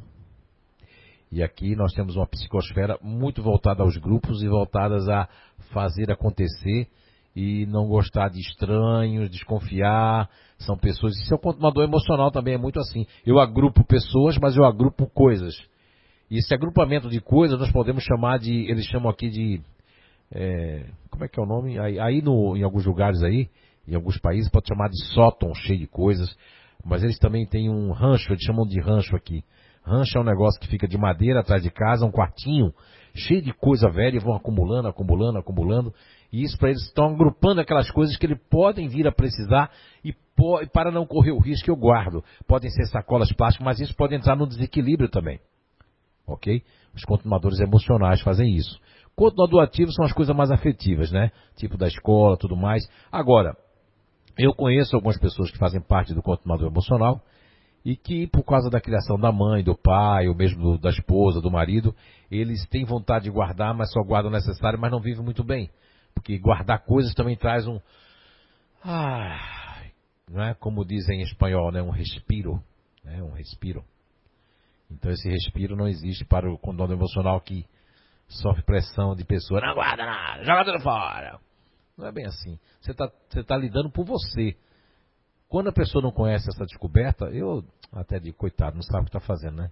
Como Jesus disse lá pro, pro pessoal que estava crucificando ele. Agora, quando você conhece e continua fazendo isso, não adiantou ter conhecido. Então tem coisas, como diz no livro dos Espíritos, que o homem não deve conhecer ainda, porque não entra na cabeça dele ainda olhar certas coisas, né? Só olhar o umbigo dele, ou o joelho, ou o pé dele. Mas depois nós vamos ter o eu diferente, né? Então, quando a gente fala do eu diferente, desse grupo natural de inteligência, não vem só porque eles sentem-se diferente das pessoas, porque na verdade é uma encarnação, é uma existência diferenciada, no sentido de que eu vim para me sentir, para me criticar, para me autoanalisar, para me domar. E muitos, muitos de, do grupo diferente, eles ainda conseguem botar o homem velho para fora, o, o, aquele homem intimidador do passado, aquele homem futurista do passado, aquela, aquela pessoa que eu ainda quero encontrar um defeito nas pessoas, mas eu vim para ver os meus próprios defeitos. Então, é um grupo que faculta-lhe a cada um que esteja reencarnado nessa presente existência no diferente, perceber-se. Só que aí eu tenho algumas falhas que não estão dentro da, da perspectiva terrena dos corpos, é, mas a minha falha está no meu caráter espiritual. Eu não vou dizer nem caráter espiritual, na, na minha evolução mesmo. Eu ainda não consigo me desvencilhar do homem velho que ainda habita em mim, das coisas que eu pratiquei, né, e que ainda ah, é a hora da oração, por isso o negócio mexendo aqui. hora da oração. E então, então existe isso o diferente, eles podem é, é, se tornarem grandes críticos né, de arte, de cinema, grandes críticos de moda, eles podem atuar em vários aspectos que tenham que ter o poder crítico, o poder de. Você já ouviu falar aquilo que a pessoa analisa. Por exemplo, existe uma questão na medicina que eu acho muito interessante. Eu às vezes penso que quem criou isso, eu fui atrás, mas não existe um. quem criou. existe o termo, né? Que se chama meta-análise. Você já ouviu falar? Meta-análise? Já ouviram falar? Não ouviram falar, não? Já falei tanto em meta-análise aqui nas minhas palestras. É, quando eu comecei a escrever esse livro, Você é Cura, né, The Art to Cure, né, tem ele em inglês, também tem em espanhol, né, Ustedes es la cura. Eu, eu encontrei nas minhas pesquisas na Inglaterra e depois em alguns lugares do mundo, é, essa terminologia, porque eu só conhecia outra terminologia que era estudos randomizados, né, de randomizar. Quando eu encontrei a questão da meta-análise, aí eu percebi, foi quando eu vi falar, já tinha escrito o livro, já tinha sido publicado aqui no Brasil, publicado depois em inglês e espanhol, eu vim conhecer que tinha uma, uma doutora que o nome dela é um tanto complicado de me lembrar agora, mas ela está numa entrevista que uma, uma das minhas filhas, né, teve a oportunidade de estar tá lá em Toronto e foi até a universidade onde ela abriu uma cadeira chamada, olha só, é uma intimidadora. Ela abriu uma cadeira chamada lá na Universidade de Toronto, chamada uma cadeira chamada de antipsiquiatria. E fui até, eu cheguei até essa, essa doutora, essa professora universitária, por conta desse título chamado meta-análise. E a meta-análise, a grosso modo para vocês, seria a disciplina, a forma né, de, é, de analisar uma descoberta ou algo que um laboratório é, se for no ramo de, de, de, de, medicamentos, de drogas, o que um laboratório fez a descoberta, que vários médicos chegaram a assinar, a meta-análise é estudar o estudo que eles fizeram, se realmente tinha conflitos de interesse, foi algum laboratório que pagou, ou seja, o estudo do reestudo do estudo. Para buscar o quê? A verdade. Então, eu fico muito contente, feliz, porque como pesquisador, né, há mais de 25 anos, eu percebo que o mundo está tá, tá encontrando agora e a gente viu a parte boa da ciência, né? Agora com essa busca da vacina, essa busca ali, a ciência correndo. Eu sei que muitos estão afim do dinheiro, mas não importa. Eu quando li no Evangelho segundo o Espiritismo, aonde tem a questão é, que é um capítulo grande ali, né? Agora esqueci qual é o capítulo, mas trata dos bens terrenos, vem tudo mais ali. E ali prova que tem que existir a riqueza. Foi quando eu vim entender. Aí foi quando eu deixei de ser socialista, deixei de ser comunista, deixei de ser tudo, porque eu vim entender. Foi o Evangelho, o segundo Espiritismo, que me mostrou que Marx não estava certo, o marxismo. Porque eu já fui comunista, não tenho vergonha de dizer. Já fui socialista também. Mas eu, quando o Evangelho segundo o Espiritismo, por isso que eu digo, quando você lê o Evangelho, você lê as obras espíritas, estudando de verdade, lá dentro do Evangelho segundo o Espiritismo, eu vim perder toda a minha. Meu, posso falar uma palavra aqui que é com respeito, né? Eu vim perder todo o meu tesão pelo socialismo. Eu sou antipolítico, não deveria ser, mas eu não tenho partido nenhum, não. Eu só quero o bem, rezo por todos eles, errados e certos, porque esse é o papel cristão espírita que me ensinaram orar por todos eles, fazer pensamento que eles se modifiquem, que eles possam usar o poder a favor do povo, a favor do progresso da humanidade, do nosso país, da nossa cidade, enfim. Agora, voltando pela questão, é, no Evangelho segundo o Espiritismo, ali nos traz que se todos nós, olha, eu acho tão legal aquilo que o Espírito, não sei se foi o Espírito São Luís ou Lacordiere que trouxe isso, só não recordo agora direito, mas nos traz ali que se nós dividíssemos a, a fortuna do mundo em partes iguais, quem teria interesse em empregar o dinheiro para fazer alguma coisa a não ser no seu sentido próprio? E aqueles que tivessem interesse não iam ter um poder porque não ia ter o dinheiro suficiente para escavar, para. Lógico que algumas pessoas estão fazendo coisas erradas, né? Mas é uma questão do, da terra, é uma questão de, do nosso desenvolvimento mesmo, seja ele, né? Em todos os aspectos ali que existem. É? Então, nesse, nesse, nesse, nesse propósito dos continuadores emocionais, eles podem se aferrar a essas questões gregárias e as pessoas que vivem, que trabalham com os continuadores emocionais, muitas vezes não compreendem porque essa cidade como Blumenau é a cidade que mais tem clube por habitante no país, no Brasil. Não existe cidade que tenha tanto clube por habitante, tanto grupo, tanta associação comercial, tantas coisas que existam como aqui, porque é uma cidade gregária. Agora, quando eu passo no desequilíbrio de guardar mais do que eu preciso, muito mais, muito mais, demais, demais, demais, e eu tenho algum distúrbio, eu posso virar um acumulador desenfreado. Aí já é desequilíbrio. Mas como existe também, todos os grupos vão ter desequilíbrios, todos. Desde os emocion... dos racionais, os emocionais, todos, não tem nenhum grupo, né?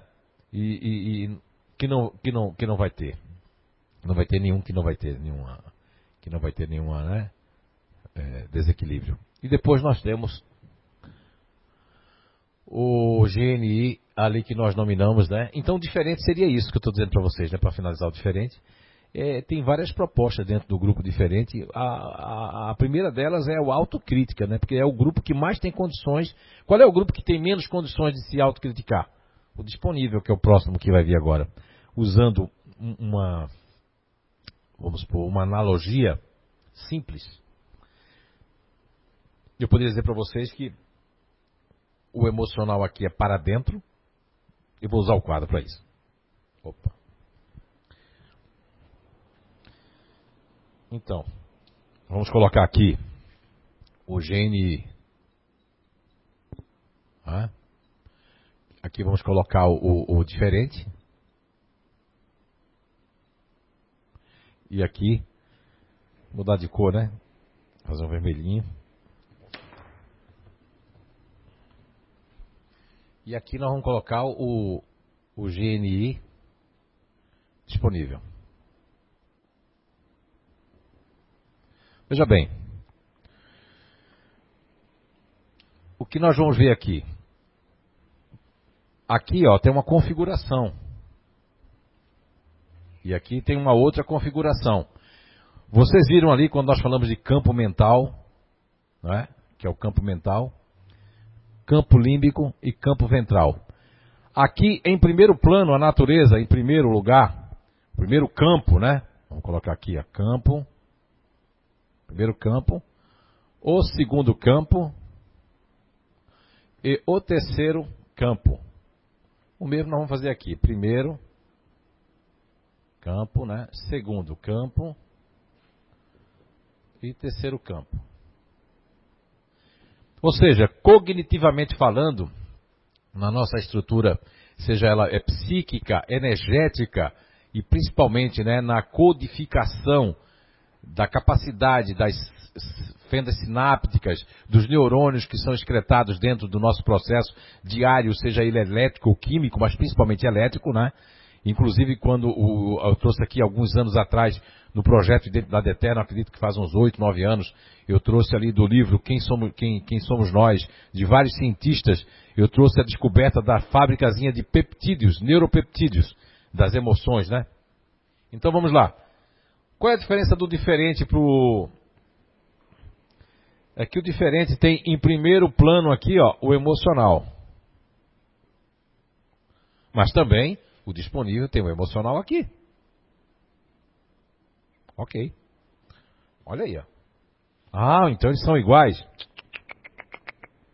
Não. Em segundo plano, a natureza deu para os o diferente o campo racional. Ou seja, ele usa o límbico aqui, ó, esse campo límbico, né? O límbico. Né? E aqui ele usa o mental. E para o disponível, em segundo plano, eles têm aqui, ó, o campo ventral. É? Em segundo plano, eles têm um ventral aqui. Ou seja, esse ventral aqui tem uma energia assim, vamos colocar aqui, ó, é uma energia. Vamos colocar assim, uma performance, né?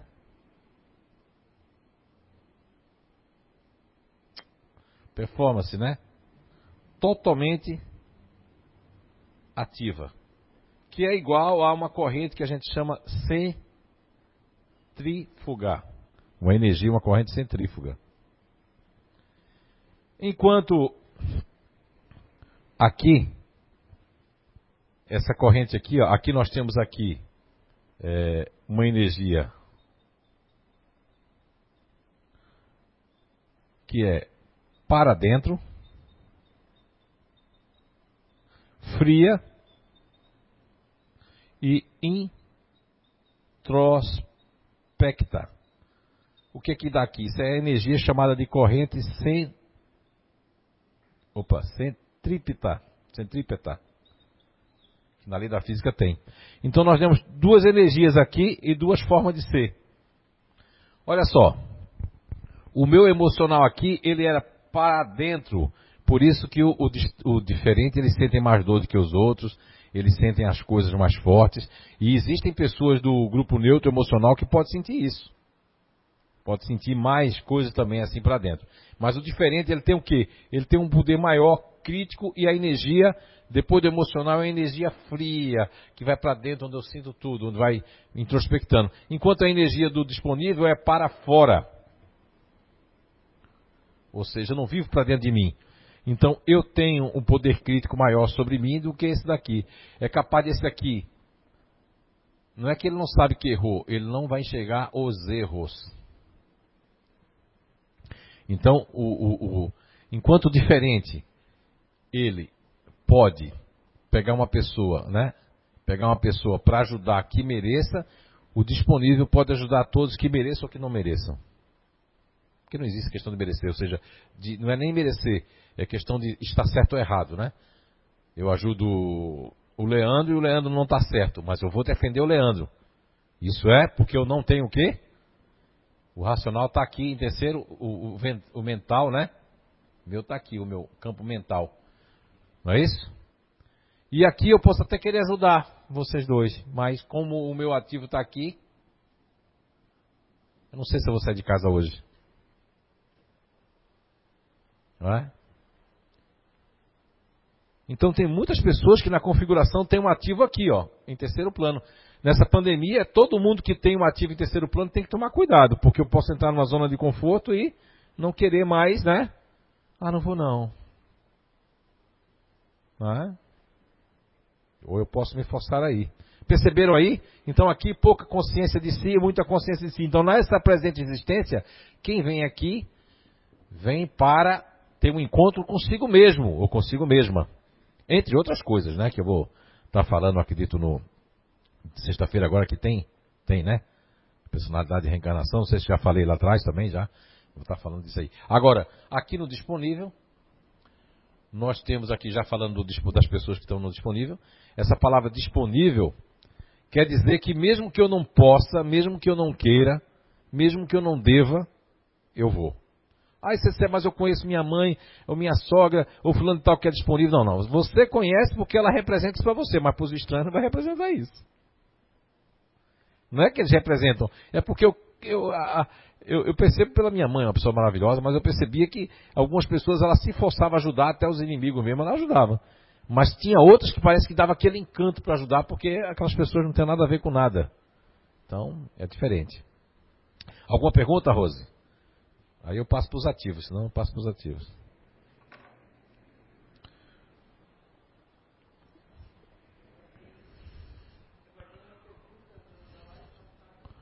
Ah, é? Ah, certo. princípio elementar permanecer com as ações voltadas apenas para o passado é um exemplo prático que me preocupa nesse momento, ela conhece uma pessoa que não consegue deslanchar em todos os aspectos da vida, está desempregado e vive no passado, dessa e de outras vidas. São horas vividas é, relembrando as histórias de Fortaleza. Esse rapaz morava em Fortaleza e no momento reside em Brasília. Ouve as mesmas músicas sempre. Gostaria de ajudar. Essa pessoa não tem é, expectativas para o futuro. Vive sempre se, se boicotando e nunca realiza nada de sério. Ela fica preocupada, ela gostaria de um, de um conselho para poder ajudar. É, ela falou o grupo da pessoa, não, né? Não, ela não, ela não sabe, falou, né? não. Mas eu tive uma intuição. Como é o nome da pessoa? Adriana Souza. Adriana Souza, é, muito boa, boa noite, né? Enfim, isso eu já vi muitos casos assim, né? Esse ano eu resolvi, a, a espiritualidade nos tem intuído, né? De ser o ano realmente de, de, de falar é, sobre é as questões 172 até 189. E depois nós temos ali um trabalho com o professor Clóvis Nunes, que acontece mensalmente, e que esse tema agora que ainda está prolongando, que é um tema sobre é, os mundos habitados, que vai da questão 55 até a questão 59 de O Livro dos Espíritos. Eu percebo muitas pessoas, não quero dizer que o seu amigo, né, seja de outro mundo e está foi obrigado a vir para a Terra porque lá está progredindo, aqui não progrediu, pode ser também. Eu vi muitos casos assim, e a espiritualidade tem me apontando, tem me apontado muitos casos assim. Agora, o que é preocupante falar isso aqui no Brasil, e principalmente para os futuristas racionais, com todo o respeito que eu tenho, tenho filhos também, futurista racional, logo três, é a fantasia que a pessoa vai criar. Porque os futuristas racionais, quando eles estão equilibrados, eles não criam fantasias. Quando eles estão em desequilíbrios, os futuristas racionais já criam um monte de espírito, criam um monte de coisa, é, pegam psicografias de, e, e, mensagens de companheiros mediúnicos e vê algum sentido naquilo, está fora porque não estudou o espiritismo. Né? Quando o futurista racional ele está com o seu lado crítico, ele diz, não, será? Não é? Então, meu receio de dizer isso, de antemão, Adriana Souza explicar tudo isso primeiro. Para que as pessoas não saiam agora dizendo, eita, então quando a pessoa estiver assim é porque ela é de outro mundo. Ela está aqui obrigada na Terra, ela tem um saudosismo lá, não sei não. Não, não, não. Dois grupos agora de inteligência podem ter isso, né? Nós vamos colocar aqui para você, Adriana Souza, e para todos que estão aí. Nós vamos, vamos ter dois grupos naturais de inteligência que tem isso. Nós vamos ter ali um que é o diferente que eu coloquei aqui, e nós vamos ter outro que está aqui na tela, né? Que é o, que são as pessoas que estão no continuador emocional. Foi muito bom a Rose fazer essa pergunta agora, porque tanto o continuador emocional como o diferente, eles têm uma tendência, não é porque eles têm uma tendência a ter esse comportamento com esses 24 anos que nós acompanhamos terapeuticamente as pessoas, em vários lugares do Brasil e do mundo, nós percebemos que tem uma tendência, não é um rótulo, não é um padrão, não é um transtorno, não é uma síndrome. Na verdade, são características, porque quando a ciência encontrar com o espírito, com a alma, a nossa evolução terráquea vai ser muito grande gigante. Vejamos bem o que acontece. Então, Adriana Souza e todos que nós estão agora nos escutando nos vendo, o que acontece é que quando eu tenho é, uma proposta de vida dentro de um continuador emocional do diferente, eu tenho um saudosismo muito grande. Porque ambos têm, são, são saudosistas, só que existe o saudosismo de ficar agarrado ao passado, que é aqui, o continuador emocional, principalmente da variação conservadora e a variação extrema, isso é muito extremo. Porque na variação extrema do continuador emocional, que são 13 variáveis, nós vamos ter uma das variações extremas ali, com o emocional para dentro, onde além do saudosismo da crítica, nada vai ser bom para mim. Tudo que está lá atrás é bom. Tudo que está lá em Fortaleza, tudo que está antes de Fortaleza, tudo que está na outra vida passada, tudo que está nas outras encarnações passadas, eu sinto uma saudade muito grande. Mas isso não é mal, como diz os portugueses, de todo. Porque isso também é uma maneira de eu não fugir dos meus compromissos. Mas mesmo assim, o meu espírito, ele está tão, mas tão assim, arraigado no passado, naquilo que eu fiz e que eu ainda não acho que foi errado, que eu tenho vontade de largar as pessoas, largar as coisas. Então, é, não estou dizendo que possa, mas tem uma grande probabilidade do seu amigo pertencer ao continuador emocional ou ao diferente, mas aquele diferente que nós nominamos lá no passado, hoje não usaríamos mais essa nomenclatura, até porque não foi pejorativa, que eu chamei de patinho feio. Não quis dizer isso, é a história dos três patinhos, né? Dos patinhos que tem, que tinha um patinho que era diferente dos outros, né? Mas no fundo ele queria se sentir assim, ele era diferente mesmo. Mas aquilo também era uma metáfora para nós entendermos que nós às vezes nos queremos sentir diferente dos outros para nos vitimizar, nos penalizar, nos mortificar porque essa questão do que nós estamos vivendo hoje, não só da pandemia, mesmo antes da pandemia, e depois nós vamos ter mais consequências, que é a questão de valorizar o dia, as horas, escutar coisas boas.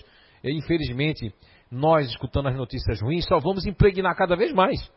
Bom mesmo é escutar coisa boa e rezar por essas pessoas todas. E independe de nós. A única coisa que depende de nós, de ajudar os amigos, é com conselhos bons, é escutar esses dias alguém botou lá uma coisa no. Não sei que rede social foi que eu. Quando eu fui ali. E colocou uma coisa que eu achei muito interessante. Que há pessoas que não escutam as outras pessoas. Mas a pessoa só queria que você escutasse ela. Alguma coisa de dizendo que quando você dá, você quer dizer que a pessoa e você vai combater, não, tu não pode ser assim, a gente não pode dizer aquilo. Principalmente quem tem esse conhecimento. Aí a Ana vem dizer para mim, não, não, não. Aí a Ana vem contar uma coisa, vou dizer, não, não, não, não. Estou é, colocando o meu ponto de vista. Ela só queria que eu escutasse ela. Não precisa colocar o teu ponto de vista. Escuta ela. Depois, se tu tiver algum conhecimento, se couber, aí você ajuda. Mesma coisa eu diria para você, Adriana Souza, em relação ao seu amigo, em relação a. Não é fácil as pessoas estarem assim, porque não é uma punição. Né? Nós temos que perceber que, que, que não é uma, uma. não chega é, é uma necessidade. Na questão, da questão 367 até a questão 369 de O Livro dos Espíritos, inclusive Allan Kardec na questão 369, ele é mais específico, perguntando se a, as coisas que nós trouxemos, né? Eu acredito que são coisas tanto boas como, como negativas, elas já vêm do que a gente passou no mundo espiritual e do que a gente passou na existência anterior. Agora me tocou uma coisa. Eu, eu já peguei alguns casos aqui na CEIU há muitos anos, e lá também no antigo centro que eu fiz parte, chamado Gerluz, lá na cidade de Prazeres, Jabotó, não, na cidade de Japoatão dos Guararapes, no bairro de Prazeres, onde tive um caso que a pessoa tinha essa performance, mas ela tinha ficado um período longo time, longo tempo no umbral.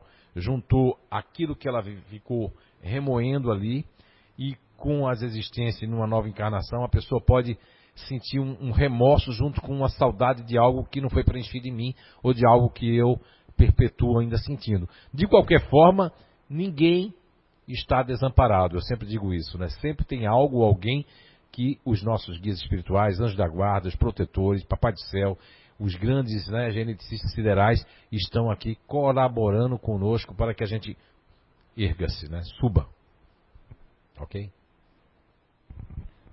Tem uma pergunta no YouTube. É. A Elisângela da Silva ela pergunta assim, referente ao sono acumulado dos disponíveis. Ela pergunta assim: os disponíveis que precisam trabalhar desde cedo, desde a idade menor, Sim. né? Esse sono que você fala, onde fica? Fica adormecido? ah, é sono. Esse sono fica adormecido. Eu acho que a Elisângela da Silva deve estar perguntando por causa de algum filho. Ô, Elisângela, é o Ai, meu Deus, essa foi engraçada, viu? Olha só, Elisângela, quando a gente fala em sono acumulado, eu já vi eh, disponíveis, coitados, querendo dormir em pé. Eh, tanto nas empresas como, como em qualquer lugar assim que, que, que dê para dormir, né? Tanto que as pessoas chamam disponível depois de uma longa jornada de disponível para assistir uma série, uma coisa, quando muito menos eles estão assim, já estão já, né, virando os olhos, porque, porque estão sempre, né, facultando. Agora, o que que acontece, Elisângela? Olha só. Numa fase que o, o disponível está passando, seja que, no, que nós vamos ver ali dos oito anos, né, até, é, vamos colocar aqui hoje que no inglês chamam essa fase de que vai ali de, de, dos 13 até os 19 anos, para eles é teenagers, né? Tanto que os, os números são assim, né? É, tudo 19, 18, por aí, é os teenagers que eles chamam. Eu estava estudando sobre isso um tempo desse e eu percebi que em alguns países as pessoas só deixam de ser crianças aos 21 anos. E no Brasil a pessoa já deixa de ser criança, já, já desde criança deixa de ser criança, né? Interessante isso. E o que é que acontece? Nessa fase da adolescência, aborrecência, a fase que nós estamos, é, o nosso o nosso espírito está entrando no eixo, né? Eu gosto muito da, de algumas partes do livro de André Luiz, e, e que não só que traz ali a questão do zigoto, a, a, a encarnação ela começa lá, mas ela vai até um tempo para a gente entrar no, no eixo mesmo, até o espírito se conscientizar, né? E essa questão do, do, dos adolescentes e pessoas terem mais essa fadiga, que vamos chamar assim, não é só o fazedor que tem, os disponíveis têm essa fadiga, que é uma fadiga adrenal. Ou seja, porque eu coloquei aqui para vocês que os disponíveis têm em segundo plano esse campo ventral, né, ativo, adrenal. Então, quando eu eu tenho dois momentos o disponível tem de fazer uma força excomunal para os outros, mas quando eu estou dentro do, de algum lugar que tem pessoas que fazem para mim, o problema está nisso aí é de todo disponível que tem mãe disponível ou que tem mãe fazedora ou que tem mãe ativa, geralmente as mães não esperam, né? E aí os disponíveis vão ficando mais o que? É, aquela palavra brasileira, vão ficando mais preguiçosos. Então eu vou deixando para depois, porque eu tenho quem faça para mim. Mas se uma amiga minha, alguém quiser, ó, eu faço. Idem acontece com os futuristas. O futurista na casa dos outros, eles são um deflash, né? Até a, quando uma mãe comenta para outra assim: Ah, mas teu filho, rapaz, que menino prendado esse Leandro. Aí a mãe do. Quem? Ah, ele lavou a louça, vez lá. Pode ser até que ele faça. Isso em casa se foi assim que foi constituído. Mas quando alguém faz, o, o, o, disponível pode sentir sim vontade de fazer, mas isso muda completamente depois, né? Isso aí depende muito do encaixe da casa, do que está passando disponível, porque não é muito comum o disponível ficar muito dormiu. Quando ele está assim é porque tem alguma fuga de alguma coisa, está sendo proibido de alguma coisa. A própria psicosfera dessa pandemia proporciona isso também, não é? Na nossa psicosfera, as pessoas ficam meio que cansadas de assistir televisão, cansadas de ver aquilo, cansadas de ver aquilo, não interagem, isso pode dar um down, né? Como diz assim, né? No inglês é up, para cima, e down, para baixo, né? Para riba, para baixo, ok? Muito bem. Posso voltar aqui, né? Ok. Mas aqui para acrescentar os emocionais de uma forma geral, num todo, todos eles aqui eh, têm uma. Todos nós temos a, o que nós chamamos de é, pequenas e grandes missões, né? Então é, é, até interessante vocês lerem essa questão, já, as questões é, 557 a 559. Allan Kardec fala ali sobre a questão de que se adianta a gente ter os espíritos imperfeitos têm alguma função, né? Aqui na Terra e no universo, de uma certa forma geral, essas questões 557 até 559 do Livro dos Espíritos, é muito interessante porque lá nos traz uma, uma lição de que todo mundo tem o seu papel muito interessante na natureza. Eu acredito que é na 559 que até ele faz uma referência lá, Allan Kardec, para a gente volver a questão 540, porque é na questão de 540 que ele mostra que até os animais em certos arquipélagos, em certos locais, estão tendo uma função inconsciente de preparar todo aquele solo, aquele terreno para ser habitado um dia por alguma outra coisa. Então, tudo, né? Como o esoterismo vê os gnomos, as fadas, os querubins, os pequenos, os, aqueles que são os elementares, que todo, todo, tudo no universo tem a sua funcionabilidade. Então, os emocionais e os racionais que nós já trouxemos, por exemplo, quando a gente trouxe ali os, os racionais, o, o qual o interesse de, de, de, evolutivo de reencarnar aqui? É para a pessoa que foi muito emocional, muito ativa, agora ela vem para compreender coisas, ela vem para racionalizar, para sentir que tem que pensar, porque antes eu não pensava, não conhecia. Eu vim de um planeta que é mais, que tem mais conhecimento, então é, é, fiquei muito aqui no ativo, no, no emocional. Agora eu vou para um outro planeta, um outro mundo, eu vou precisar me preparar racionalmente para isso. Tem, tanto, tem tantas motivações, né?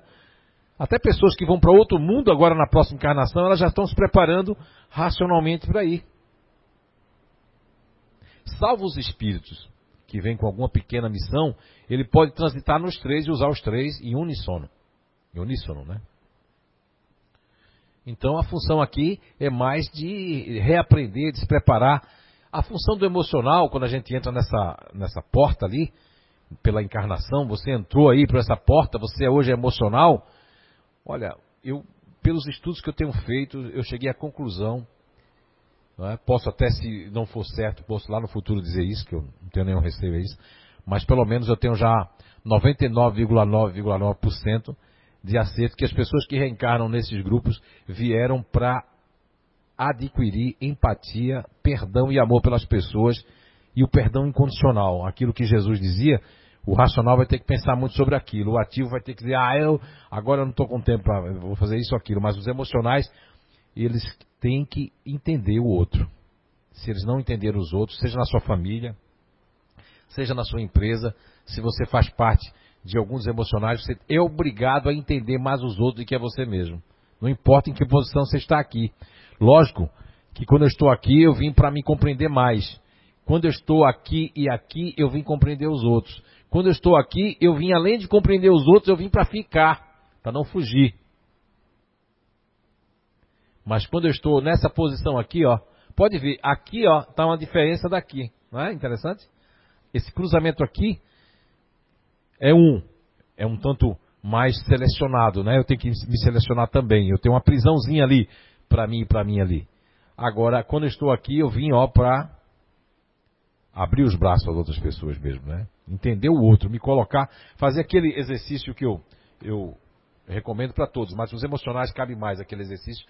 Quando eu não entendia a questão 919 de O Livro dos Espíritos, quando Allan Kardec pergunta mais ou menos assim para a espiritualidade, é como, como fazemos, qual, qual, qual o meio prático mais, mais, mais eficaz para que nós possamos domar o mal que existe em nós e não sermos afetados, etc, etc, na questão 919.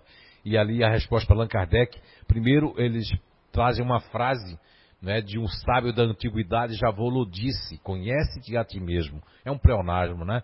Mas depois, na sequência da resposta da questão 919, sendo 919, né, é, continuando ali, aí tem o espírito de Santo Agostinho que traz uma metodologia de como e como ele fazia isso.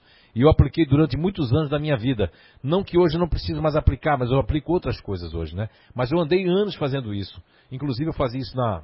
Morava aqui na, nessa rua aqui, próxima aqui, da CEIU, Recanto Saber. E eu ia para minha cozinha, e que, na verdade, o vídeo, eu fazia aquilo com as duas mãos assim, né? A minha retrospectiva. E quando depois quando alguém passava, achava que esse homem deve ser macumbeiro. Aí depois o centro espírita veio para lá em casa. depois que saiu, né? Eu continuava fazendo a retrospectiva. Como é que eu fazia? Eu fazia aquilo que Santo Agostinho serve muito para os emocional.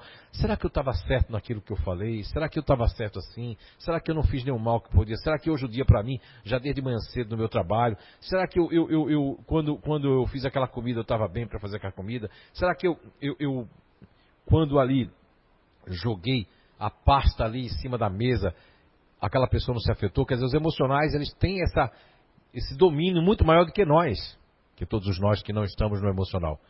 As pessoas que estão no ativo já têm uma questão já, ó, o campo mental está longe lá, no caso do continuador, né? Então fica mais difícil. No caso do racional, aí eu vou pensando tanto que eu já daqui a pouco eu já estou dando assim, ó. Não, não, não, não.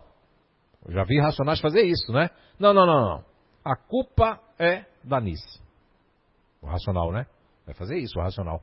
Porque eu vou, eu vou numa. Aí daqui a pouco, né? Não, é não, Pamela, daqui a pouco eu estou já sabendo se agora não sei se foi eu, foi o cachorro ou foi o vizinho. Eu já entro porque eu vou racionalizar muito. Mas os emocionais tem pelo menos uma coisa que ninguém aqui não tem ajuda. Os emocionais têm essa ajuda de fazer essa retrospectiva que fazia Santo Agostinho na questão 919 de O Livro dos Espíritos. Muito bem. E essa porta reencarnatória, quando as pessoas reencarnam nessa inteligência ativa para ser absorvido como sede da alma, localizado no campo, no filtro que nós vamos chamar de ventral, do ventre dessa inteligência ativa, que não estou me referindo a, a, a, suprarrenais, a parte ventral, mas sim a um campo mais, assim, eu diria, mais antigo que o Dr. Paul MacLean, no seu trabalho, nos seus estudos com o, as camadas e o estudo chamado da teoria do cérebro trino ou triuno, ele nominou de é, cérebro reptiliano, cérebro límpico ou mamífero e o neocórtex cerebral. Ok? Nós vamos ter ali as pessoas que fazem parte uh, dessa inteligência ativa, os grupos, né, as pessoas que reencarnam, que hoje nessa presente existência estão no grupo é, é, fazedor, que eles têm assim, ó, lógico, os outros também têm esse olhar, mas vejam que há algumas capacidades que nos foram dadas e que para ser também experimentadas, né? Eu, eu, quando eu não tinha ainda lido, eu encontrei essa leitura após ter sido ajudado pela espiritualidade naquela clara audiência das paixões, logo por, por, depois me foi vindo, né? Eu encontrei a questão 804 do Livro dos Espíritos, onde Allan Kardec pergunta mais ou menos assim, por que Deus não otorgou a todos nós as mesmas aptidões, e a resposta é muito longa, Inclusive, nessa resposta tem duas partes que eu gosto muito de citar, particularmente. Uma delas é a questão de que um não faz, o outro fará. E a outra é que pessoas de outros mundos, não é? de outros planetas, de outros mundos, vêm aqui para dar o exemplo, para nos mostrar coisas que eles já alcançaram e que os terráqueos não alcançaram ainda. Bem, dito isso, nós vamos ver uma das habilidades, assim como os racionais têm habilidades fantásticas, os emocionais também têm a habilidade da empatia, de fidelizar, de criar um laço de vínculo, né? Por isso que tem a questão límbica de criar os vínculos, né? Que é muito importante, são muito importantes. Os racionais no campo mental é de buscar o conhecimento, compreender mais as coisas, ter e tecer a curiosidade, a busca constante do aprendizado, isso também lhes facultam também nesta presente existência, né, esta impulsionabilidade, esse impulso para que realmente, de certa forma, como eu escrevi no livro Quem Sou Eu, Quem é Você, que existe uma certa pré-programação para nós estarmos aí. Não nos tirando de maneira alguma o nosso livre-arbítrio, que são as escolhas do dia a dia, as escolhas tanto da roupa como do caminho que a gente quer tomar, como o que a gente quer fazer da nossa vida. Bem, nós vamos ter aqui, vou falar um deles aqui, Todos têm capacidades fantásticas, mas vamos falar do fazedor, já que tem esse, essa coisinha ali que vocês estão vendo, como se fosse uma lupa no olho, mas não existe lupa. Na verdade, é, o que eu percebi ao, ao, longo desses estudos desses anos é que o globo occipital, aqui nessa parte occipital dos fazedores, antes de dar esse exemplo dessa super mega visão que eles têm para os pequenos detalhes, sujeiras, defeitos, coisas tortas, eu tive a oportunidade por duas vezes de estar na Cevale de Blumenau, para você que é de Portugal, da Europa ou do Brasil, né?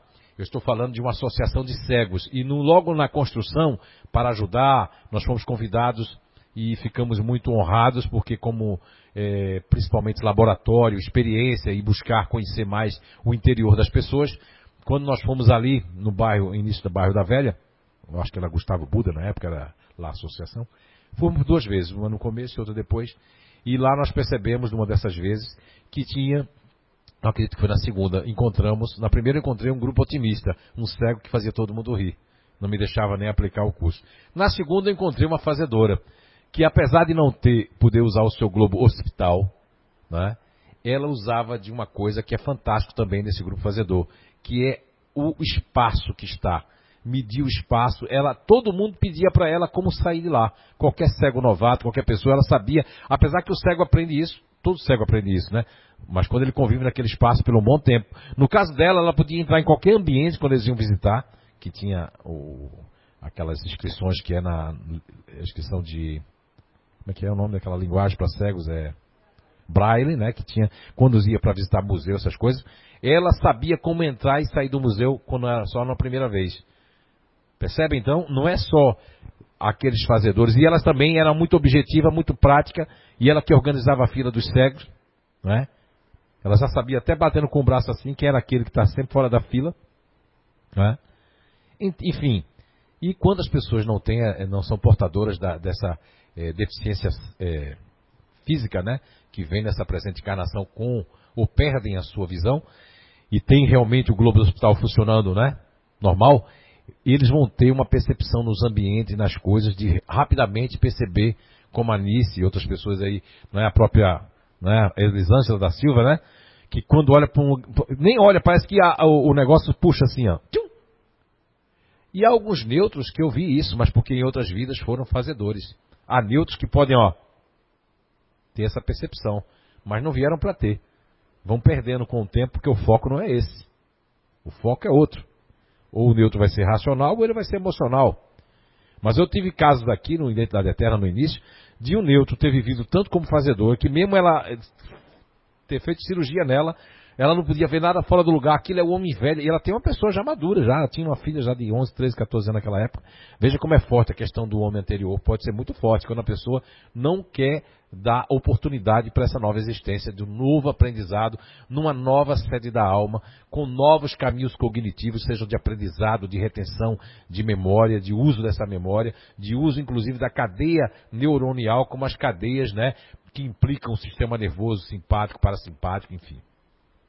Bem, e aí nós temos ali o fazedor, que são pessoas muito extremamente práticas e também muito, como é que se diz, focada na organização da limpeza, mas tornam-se muito impacientes, muito intolerantes com pessoas demoradas. Eles criam também eh, as pessoas que vêm para o fazedor, para vir para esse grupo natural de inteligência, o primeiro ponto que eles têm é a questão moral.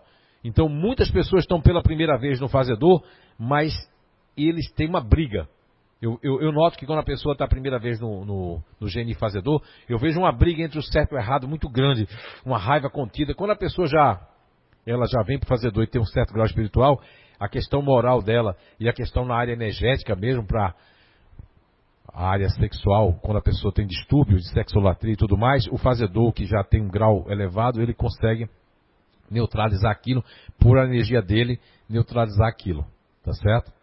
E então tem muitas coisas, né? Todos nós vamos ter ali. Agora, o GNI intimidador, as pessoas que vêm dentro dessa sede da alma com esse GNI, né, com esse princípio elementar natural, que antes eu chamava da luxúria, mas o dicionário meio que detupou toda esse, esse, essa questão da luxúria, seria, vamos chamar de exagero, intensidade, com toda essa intensidade de, de, de, de coragem, de destemor, de tudo mais, eles vêm com a, com a coisa para adquirir essa coragem. Imagine você, uma pessoa que passou pelo lado continuador, pelo lado do medo, pelo lado de, de angústia, de ser morto, de ser tudo mais, e ou enfrentar de mentiras, enfrentar alguma coisa, enfrentar a vida, mas não quer dizer com isso que eles são, eles podem ser empreendedores, podem ser autônomos, mas não são os melhores empreendedores, porque às vezes eles é, lutam contra tudo e todo mundo e acaba passando por cima de si mesmo ou de si mesma, né? E uma coisa interessante sobre o intimidador, eu percebi que a maioria deles tem problema na cabeça quando não é AVC, um tumor na cabeça, tudo ou, ou na cabeça ou com problemas circulatórios, porque eu acho que de alguma forma ataca isso. Porque são o quê? Nós mesmos criamos as nossas o quê? Nossas degenerescências pelo que nós pensamos e como nós agimos. Depois nós temos ali o, o, o então o intimidador ainda são pessoas que o que, que a gente pode falar mais? É, são pessoas que eu já vi muitos intimidadores quando estão conversando numa esquina assim, até uma mesmo que frequenta aqui, né? Nossa trabalhadora aqui, não, trabalha, né? Não vou dizer o nome dela não, mas ela diz, pode dizer, parece que eu estou vendo ela dizendo lá, pode falar. Vou falar meu por exemplo, a Lucimari, não é? A Lucimari, quando eu estava assim, quando eu conheci, que eu fui dando os conselhos assim, ela estava conversando com a pessoa, quem passasse a olhar assim, pô, tá dando esporro na pessoa, tá brigando, tá levantando a voz, porque do momento que sai, né? Pode estar tá numa conversa dentro do carro, né? Quantas vezes, né, a Anice me contou que com o intimidador que ela conhece, estava conversando dentro do carro, levantava a voz, parecia que estava brigando, né? Mas não é, porque aquilo vem de repente, assim. Né? Como um carinho deles, do intimidador, pode ser meio que de porrada, assim, né? Dar uma porrada na pessoa. Ele só uma porrada em quem gosta, né? Aí se eles recebem uma porrada de volta, eles ficam meio pensativos. Por quê? Então, o continuador ativo, depois nós temos o continuador ativo. Ah, mas eu vi o continuador emocional, Zé. E existe diferença? Muita diferença. Embora eles tenham um problema com estranhos, com mudança, o continuador ativo, se vê lógica, muda. O continuador ativo são mais de ideais, ideias, ideais, são mais de estar defendendo. É lógico que podem ficar como, como dizem as pessoas, pode ficar meio ogro, né? Se ele é da antiga, se um, é um, um, um, continuador ativo que acredita naquilo, ele vai com aquilo até o final mesmo que esteja errado. Então, isso está dizendo que continua. Mas são pessoas que têm mais uma tendência de mudar, mas de entender as pessoas já fica mais difícil. Só entende mais a si mesmos, mas não entende muitos outros, porque não é. Essa é uma diferença entre continuador ativo e continuador emocional. O continuador emocional, ele tem uma tendência a entender mais as pessoas, mesmo que ele não confie, mas ele entende. Aqui já é mais difícil, eu entender as pessoas e as coisas. Às vezes eu entendo, se eu me espiritualizar até que eu entendo, seja católico, crente, espírita, mesmo assim eu tenho uma revolta dentro de mim, quero que as coisas sejam daquele jeito que eu projetei. Olha, nem um futurista que se projeta esse programa, né? Então o rei da programação, com todo respeito, programação meia cega, porque ela não tem uma, uma estrutura de humildade, de simplicidade. Estou falando, não falando de programações profissionais, nem de programações individuais de sucesso. Eu estou falando de programações daquilo que eu traço como eu quero ser assim, quero ter uma filha assim, quero ter um filho príncipe, quero ter uma assim, quero eu traço o caminho meu, de uma nação, das outras pessoas que eu quero assim. É assim que eu penso. E aí, quando isso não ocorre ou não acontece, me vem uma revolta. Então, se eu sou uma pessoa que chama palavrão, vou chamar palavrão por segundo. Se eu sou uma pessoa que eu vou dizer as coisas, eu, ou seja, eu, numa entrevista, em qualquer lugar, eu vou me trair. Mas minha visão é uma visão mais assim. Se eu me espiritualizo, ela vai abrindo um pouco, né? Ou a vida vai abrindo essa visão com as porradas que eu vou levando. Mas é bem diferente do continuador emocional. E eles têm uma aplicabilidade quando são idealistas do bem, olha, são fantásticos, né?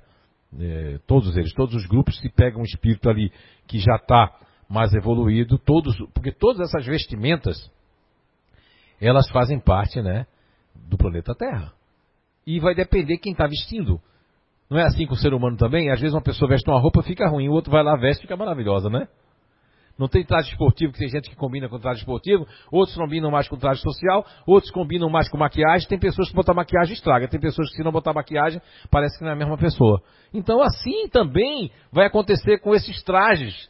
Não podemos, vocês que estão aí agora nos escutando, nos vendo, e vocês que vão ver depois ou vão escutar depois, não podemos chegar a comparar uma, pessoas do mesmo grupo natural de inteligência por serem do mesmo grupo natural de inteligência porque tem digitais diferentes, são espíritos, como nos trouxe aqui hoje a Ana Weber no começo, não tratando das, da questão ali 97 até 99 e depois até as ordens que vai até a 112, se eu não me engano, ou até a 113, mas ali traz também uma ideia dessa classificação que o, o, grande codificador Allan Kardec traz, não só dos espíritos, mas de nós mesmos, podemos fazer uma comparação dos graus evolutivos.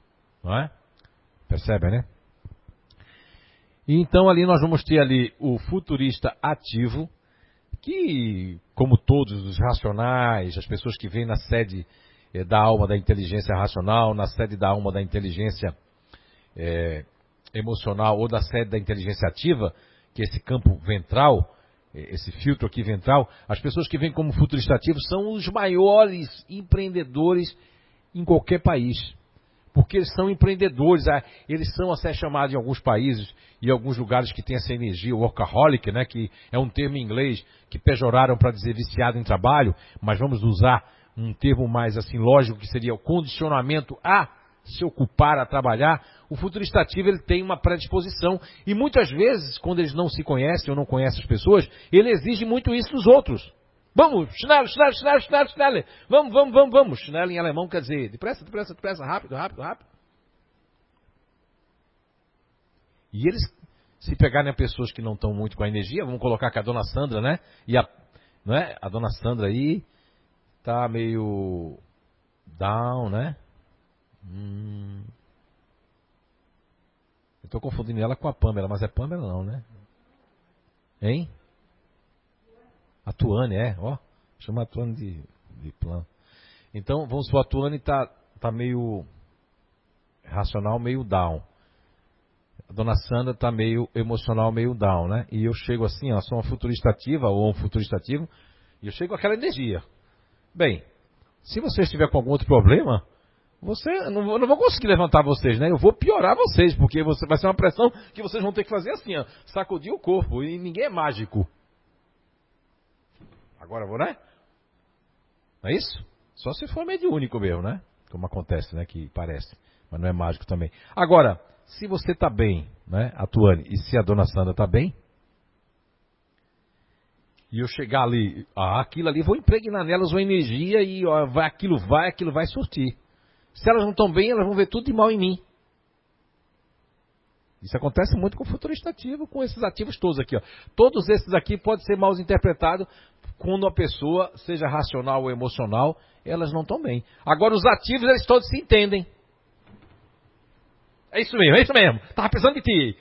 Já vi isso em trabalho assim. Um ativo chegando, o outro ativo estava meio assim, ó. Foi o outro ativo chegar, parece que ligou a tomada nos dois assim, ó. Meu Deus, até eu me assustei. Eu digo, o que, que é isso? Eu tinha que fazer um trabalho lá num lugar assim no estoque, até ter mão na cabeça. E a, a, dona da empresa olhou pra mim assim, ó. Disse, meu Deus, eu tá vendo você? O que a gente estava conversando sobre ativo parece que aconteceu para mostrar. Mas a gente não pode exigir isso das pessoas. Então fica esse, esse apelo às pessoas ativas, seja você fazedor, intimidador, continuador ativo, futurista ativo, você não pode chegar igual uma bomba assim. E, e quem é mais inconsciente disso, ó, é este aqui. Estes dois. Os dois de cima, parece que eles conseguem alguma coisa de perceber ainda, né? Hum, não é? Se cobram. Né? E mais, o que mais percebe mais é o fazedor. Aí vem aqui esse aqui, porque eu tô, cobrando esforço mesmo, né? Mas posso entender ou não, depende do grau. Mas esses dois aqui pode passar igual um trator em você e não é por querer não, tá? Eles não estão vendo aquilo.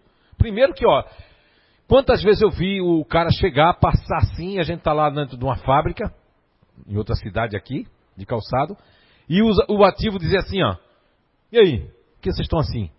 É, porque ah, hoje a gente vai ter que parar o negócio ali, porque fulano agora, tá, você viu como ele tá mal? Não, tá mal não. Dê bom dia para ele, ele fez bom dia, ele sorriu pra mim.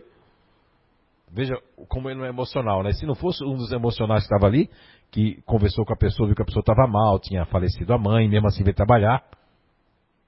Olha só, o ativo ainda chegou a dizer, quando foi dito assim, olha, a mãe dele faleceu. Ah, mas ele tá certo, esse é dos meus, veio trabalhar. Ó. Olha só! Estão percebendo?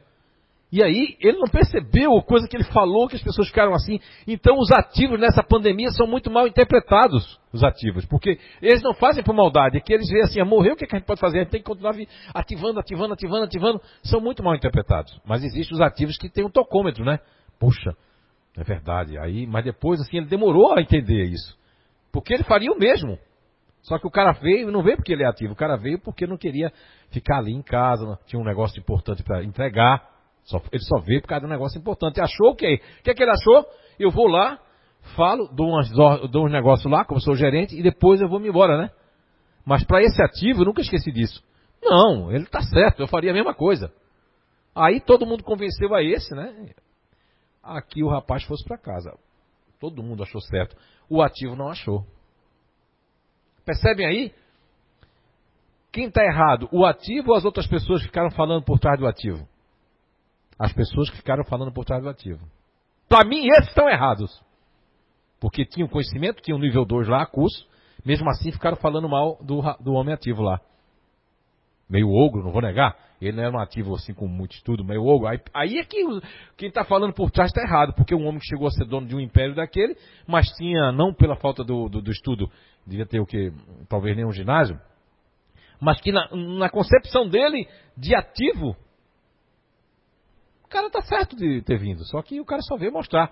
Então, quem julga os ativos, quem julga os emocionais, ou quem julga as pessoas que estão nessas sedes da alma racionais, não interessa a sede que está. Se você tem um conhecimento, eu estou exigindo deles lá porque tinham. E eles prometeram no curso. Olha os discursos no final do curso. Olha, eu vou imitar os discursos. Vou dar um discurso racional. Agora, primeiro. Vou jogar todo mundo num bolo racional. Aí chega no final, né? Eu, eu até a empresa pergunta, como é que foi para você? a pessoa, Olha, o racional, porque o racional ele pensa, né? Se pega ele de surpresa, mas como estava perguntando a todo mundo, chegou na vez do racional, o racional fez assim, dessa empresa. Olha, Muito importante, né? Muito importante esse conhecimento, vai fazer com que a gente não tenha conflito e principalmente entender aqui uns aos outros e perceber que a gente tem que mudar as nossas linguagens, os nossos paradigmas. Tudo bem. Pessoa que lê, né? Racional. Aí vem os emocionais, vou representar um aí. Que coisa boa. Agora a gente vai poder entender, perdoar, observar que os outros, cada um tem um comportamento diferente. As pessoas não são iguais a nós, né? A gente tem que ver que nem todo mundo tem assim a piedade, o perdão. Agora eu vou botar todo mundo no bolo o depoimento dos ativos, né? Olha, para mim foi muito bom porque eu vi que não é só eu que, que, que erro, as outras pessoas também erram e outra coisa, né? Ah, eu vi que tem pessoas que não vão conseguir fazer como eu faço, porque eu faço, eu faço, eu faço. E a outra pessoa não faz, não faz, não faz, né? Mas foi bom porque agora eu vi que eu passo do limite. Então eu quero que as pessoas me entendam como, eu, como, como é que eu sou. Eu peço desculpa se eu pisei em cima de alguém, se eu passei por cima igual o trator. De todos eles, lá, o mais humilde tinha sido os ativos, porque embora não nasceu para ficar prestando atenção nas pessoas, nem nasceu para estar tá racionalizando os paradigmas e as elaborações do, do, do, do mas tinha sido mais autêntico, enquanto os emocionais falaram uma coisa, fizeram outra. Os racionais, que conhecem muito, faz tudo ali, fizeram outra coisa. E os ativos continuam sendo eles mesmos, né? E tentando entender os outros. Então vamos para alguma pergunta? Quero fazer um comentário sobre o ativo. Você acabou de falar sobre os ativos, né? O depoimento dos ativos. Aí a Marlene Andrade, que perdeu o pai essa semana, o pai dela faleceu essa semana, ela estava dizendo aqui: meu pai ainda estava hospitalizado, estava se desligando, e certa noite eu cheguei do hospital muito abalada, mas eu comecei a limpar a casa. Isso tudo era uma fuga ou agir normal? Marlene Andrade, boa noite. Você, como faz parte do Grupo Natural de Inteligência Futurista Ativo, você agiu normal, porque a melhor forma para você realmente encarar tudo isso, veja bem como as plataformas, essas sedes da alma, são muito importantes para que a humanidade lá na frente, né, guiçar o quanto antes, venha ter conhecimento sobre como eu funciono dentro da estrutura, não é, que Papai do Céu, que a Terra em si me recebe, é importante dizer, é, Marlene, que mesmo diante da dor, diante de tudo, você ter ido limpar a casa foi um, uma coisa instintiva, ou seja, algo que está dentro da sua sede da alma. E que vai lhe fazer melhor do que se você tivesse usado em segundo plano o racional, ou tivesse tentado entrar numa fuga. Isso não foi fuga, não. Fuga seria se você, como ativa, fosse usar coisas que não pertencem nessa atual é, existência a você. No caso, você buscou o melhor caminho. O que acontece, Marlene Andrade e todos que estão agora nos vendo ou nos escutando depois, é que as pessoas querem usar os seus pontos de vista, usar a sua maneira de falar ou de interpretar, querendo que os outros sejam e vejam a mesma coisa que eu estou vendo. Não. Muitas vezes eu tenho que pegar o óculos da outra pessoa, tentar né, fazer isso. Os, os emocionais, como eu falei, têm mais condições do que a, a, que a gente. Mas às vezes, tanto os emocionais como os racionais deixam de fazer isso com os óculos dos ativos. É? E uma pergunta sua, eu até entendo, porque diante da dor, da perda, mas você sabe que não existe perda, porque como eu estava escutando os portugueses numa live, é, foi, eu acho que ontem à noite ali, antes de dormir, eu vi que eles estavam fazendo uma live, que tinha sido de outro dia, ou foi, e eles estavam falando, e eu gostei do que o José Lucas de Portugal disse, que isso aí a gente já disse aqui milhares de vezes, mas é bom escutar de novo, o Espiritismo matou a morte. Quem acredita na reencarnação, na vida após a vida, e usar a palavra perda, realmente, quando a mídia usa a palavra perda, fulano perdeu fulano, é porque eles não acreditam nos seus dogmas. Mas quem está aqui agora nos assistindo e usar a palavra perda, não entendeu nada, ninguém perde nada, as pessoas partiram. Partiram ou na hora errada, porque isso existe também, não, chegou a hora dele, teve que pegar o Covid. Ah, ah, ah, ah, ah, ah. Não, não. Tudo isso vai ser analisado depois, até o que eu estou dizendo também vai ser analisado. Não acredito no negócio de resgate coletivo. Não, existe. Mas nem tudo é isso. Existe também os acasos, porque são muitas vidas. Foi, a gente também não estava no caminho para ser bem aproveitado, talvez ali. Então, como tem, né? Nas questões do livro dos Espíritos, que pergunta se a gente, é, é, se a gente retro, retrograda, né? Aquela questão lá que eu falei para vocês da 500, eu acredito que é 550 56, 57 até 559 de O Livro dos Espíritos. Obrigado pela pergunta. Mais alguma pergunta? Eu tenho duas perguntas aqui que não são relativas aos grupos de inteligência, tem mais a ver com espiritismo. Pode ser. Pode ser? Aqui, aqui é a casa espírita. Se eu souber responder. Uhum. Aí é uma pergunta da Daniela Silva, lá do YouTube. Ela diz assim: Boa noite, família CIU e senhor Araújo Fernando Araújo. Gostaria de saber se uma pessoa desencarnada pode sempre se comunicar com seus familiares. Oh, boa noite, como é que é o nome da pessoa? Daniela Silva. Daniela Silva, boa noite. Sim, pode, e já aconteceu por diversas vezes aqui nessa casa, inclusive onde eu estou agora aqui em pé. Aconteceu por um período de quase três anos, né? E ainda acontece na mesa mediúnica, onde familiares muitas vezes vêm dar um recado, se assim for necessário para a pessoa. Veja bem, o que você tem que ter cuidado, Daniela Silva, que no afã, na vontade de querer um recado familiar, as pessoas e com, com, com essa sensibilidade, com a saudade, com a vontade de saber se estão bem, se realmente a pessoa continua vivendo, com toda essa sensibilidade, infelizmente, há os aproveitadores, pessoas que eu não sei por que fazem isso, é, muitas vezes não entenderam o, qual é o, o, o é, realmente o que, é, o que é ser médium, ser medianeiro. Ser medianeiro é, é ser, antes de tudo, verdadeiro consigo mesmo, depois verdadeiro com os outros, né?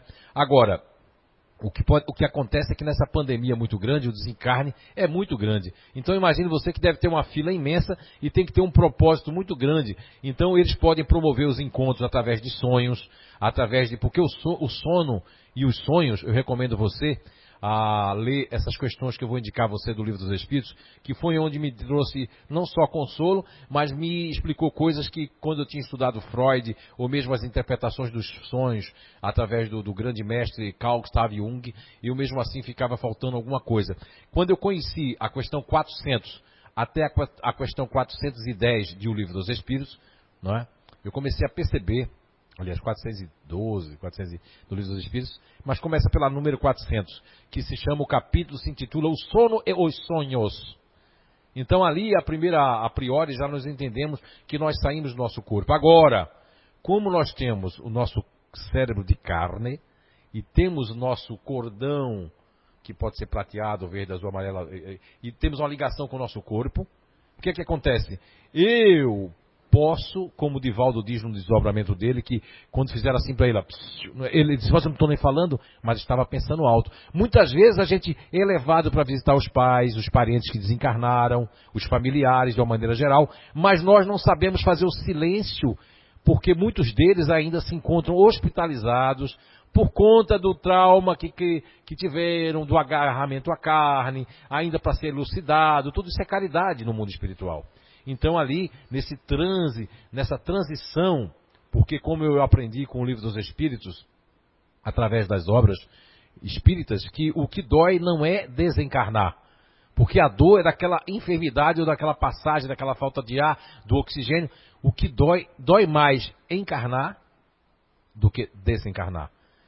Como diz nessa questão, acredito que é 403 ou 402, ou 404, agora não vou me lembrar, mas é dentro da 400 até 412, nos revela ali a espiritualidade de Allan Kardec, através de algumas questões que ele faz muito, muito boas, são todas muito boas, que nos mostra que nós nos sentimos, quando o espírito ele já alcançou um certo patamar, ele se sente preso na carne.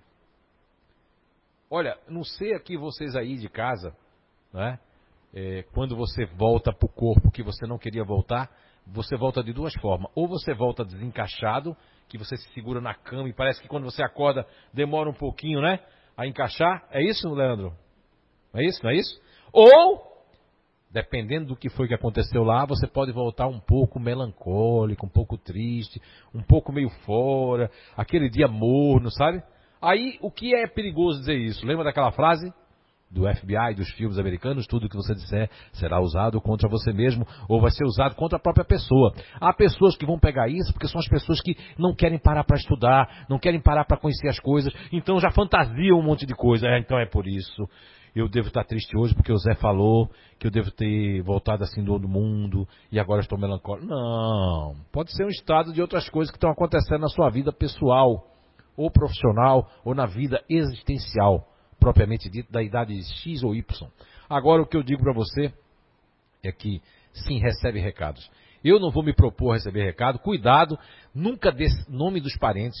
Se você quer receber uma psicografia realmente, um, um, um recado, e, e, procure receber através dos sonhos também.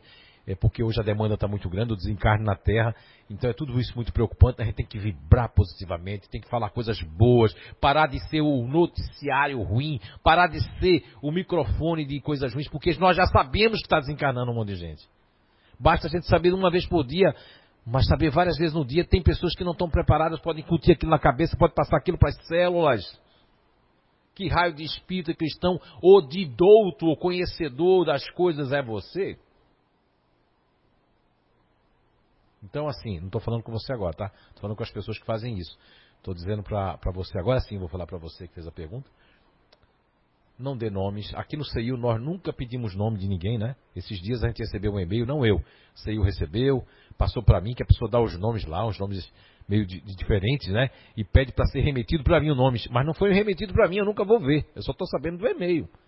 Porque eu nunca recebi nomes de ninguém aqui. Nunca. Apesar que a gente já psicografou cento e tantos nomes numa vez só aqui, né?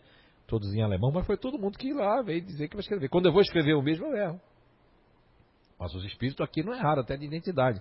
Então, isso foi uma fase. Agora já estamos psicografando livros. Viemos aqui no CEIU, a pessoa já recolhe, eu não tenho nem contato com, com para saber como é que foi escrito, né? Depois é que eu vou psicografar de novo para recolher de novo. É, são fases, tudo é são fases. Mas como medianeiro, que eu só sou nas horas vagas, que eu posso, né? É, isso aqui é uma coisa sagrada. Então, tenha cuidado com essa sensibilidade, com essa busca de receber o recado. Se por acaso vir por aqui, você não precisa passar nome nenhum que vai acontecer. E se for em outro lugar com outro médio sério, que tem muitos médios maravilhosos sérios aí no Brasil, você também só essa questão do nome que eu acho que não deveria. Porque se aconteceu comigo, ah não, mas você é médio mecânico, os outros não são, eu não quero nem saber disso. Eu quero saber que o bom é não dar, né? Nome de ninguém, na é verdade, para não criar uma coisa. Porque se a pessoa vier, ela vai arrumar um jeito de vir. Não é isso? Então tá certo. Outra pergunta também é do YouTube. É o David Figueiredo. Ele pergunta assim: Como lidar com a mistificação na casa espírita? Eu frequento uma casa espírita que começou um boato de que os trabalhadores estavam imunizados contra o vírus e que não nos preocupávamos em suspender alguns trabalhos. Aí ele disse que ele não concordou com isso. David, né? David Figueiredo, isso? Poxa, David, primeiramente, parabéns.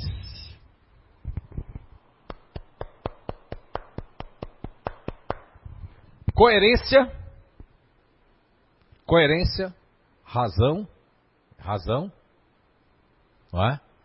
E o que o nosso codificador falou, né? Se chama assim o bom senso. O Kardec é considerado por Camille Flammarion, né, um dos grandes cientistas no, no, enterro de Kardec, lá no velório, disse que ali estaria o bom senso encarnado. O Kardec foi o bom senso encarnado. Então vejamos bem. Parabéns, David Figueiredo. Por quê? Porque isso aí que você deu agora um grande exemplo de mistificação. Mas como você pediu para eu dar vários exemplos de mistificação, a mistificação acontece com, principalmente com o que no livro dos médios, não só no capítulo 23 do livro dos médios, quando Allan Kardec faz a classificação, enumerando algumas né, mediunidades e processos depois ali que segue o capítulo 23, de como se procede, como acontece alguns é, tipos de mediunidade. Após isso também, nós vamos ter no livro dos médios o que Allan Kardec chamou é, dos três processos de obsessão. Ele nominou o, processo de obsessão simples, o processo de obsessão que é o mais perigoso de todos, porque aí você vai dizer, poxa, mas o, o, o processo simples e o, e o subjugação, que seria a possessão, né? De subjugar, a pessoa ser subjugada e de uma pessoa ter uma obsessão simples, é porque a obsessão simples, ela, ela é imperceptível e pode ser observada porque a própria pessoa pode dizer, peraí, que pensamentos é esse que eu estou com a Rosimar, achando que, que eu estou contra. Pô, se a gente faz parte da mesma casa. Não, eu tenho que me entender com a Rosimar. Eu vou lá, mesmo que eu. Isso aí eu estou dizendo porque eu faço isso, viu? Eu faço. E sempre vou fazer até eu desencarnar. Eu posso estar tá certíssimo, né? Que não, ninguém está certo nem errado. Mas eu vou procurar a Rosimar e vou dizer assim: Rosimar, eu acho que eu fiz alguma coisa contigo. Isso foi o que eu aprendi com o Santo Agostinho. Eu aprendi desde que eu entrei. Aliás, eu acho que eu já vim assim. Vi, de fábrica eu já vinha assim já, que é de me humilhar, adoro. David Figueiredo ser uma pessoa que tem ali para dizer, tem as pessoas comigo que adoro me humilhar é comigo. Desde que eu li o Evangelho segundo Jesus, né?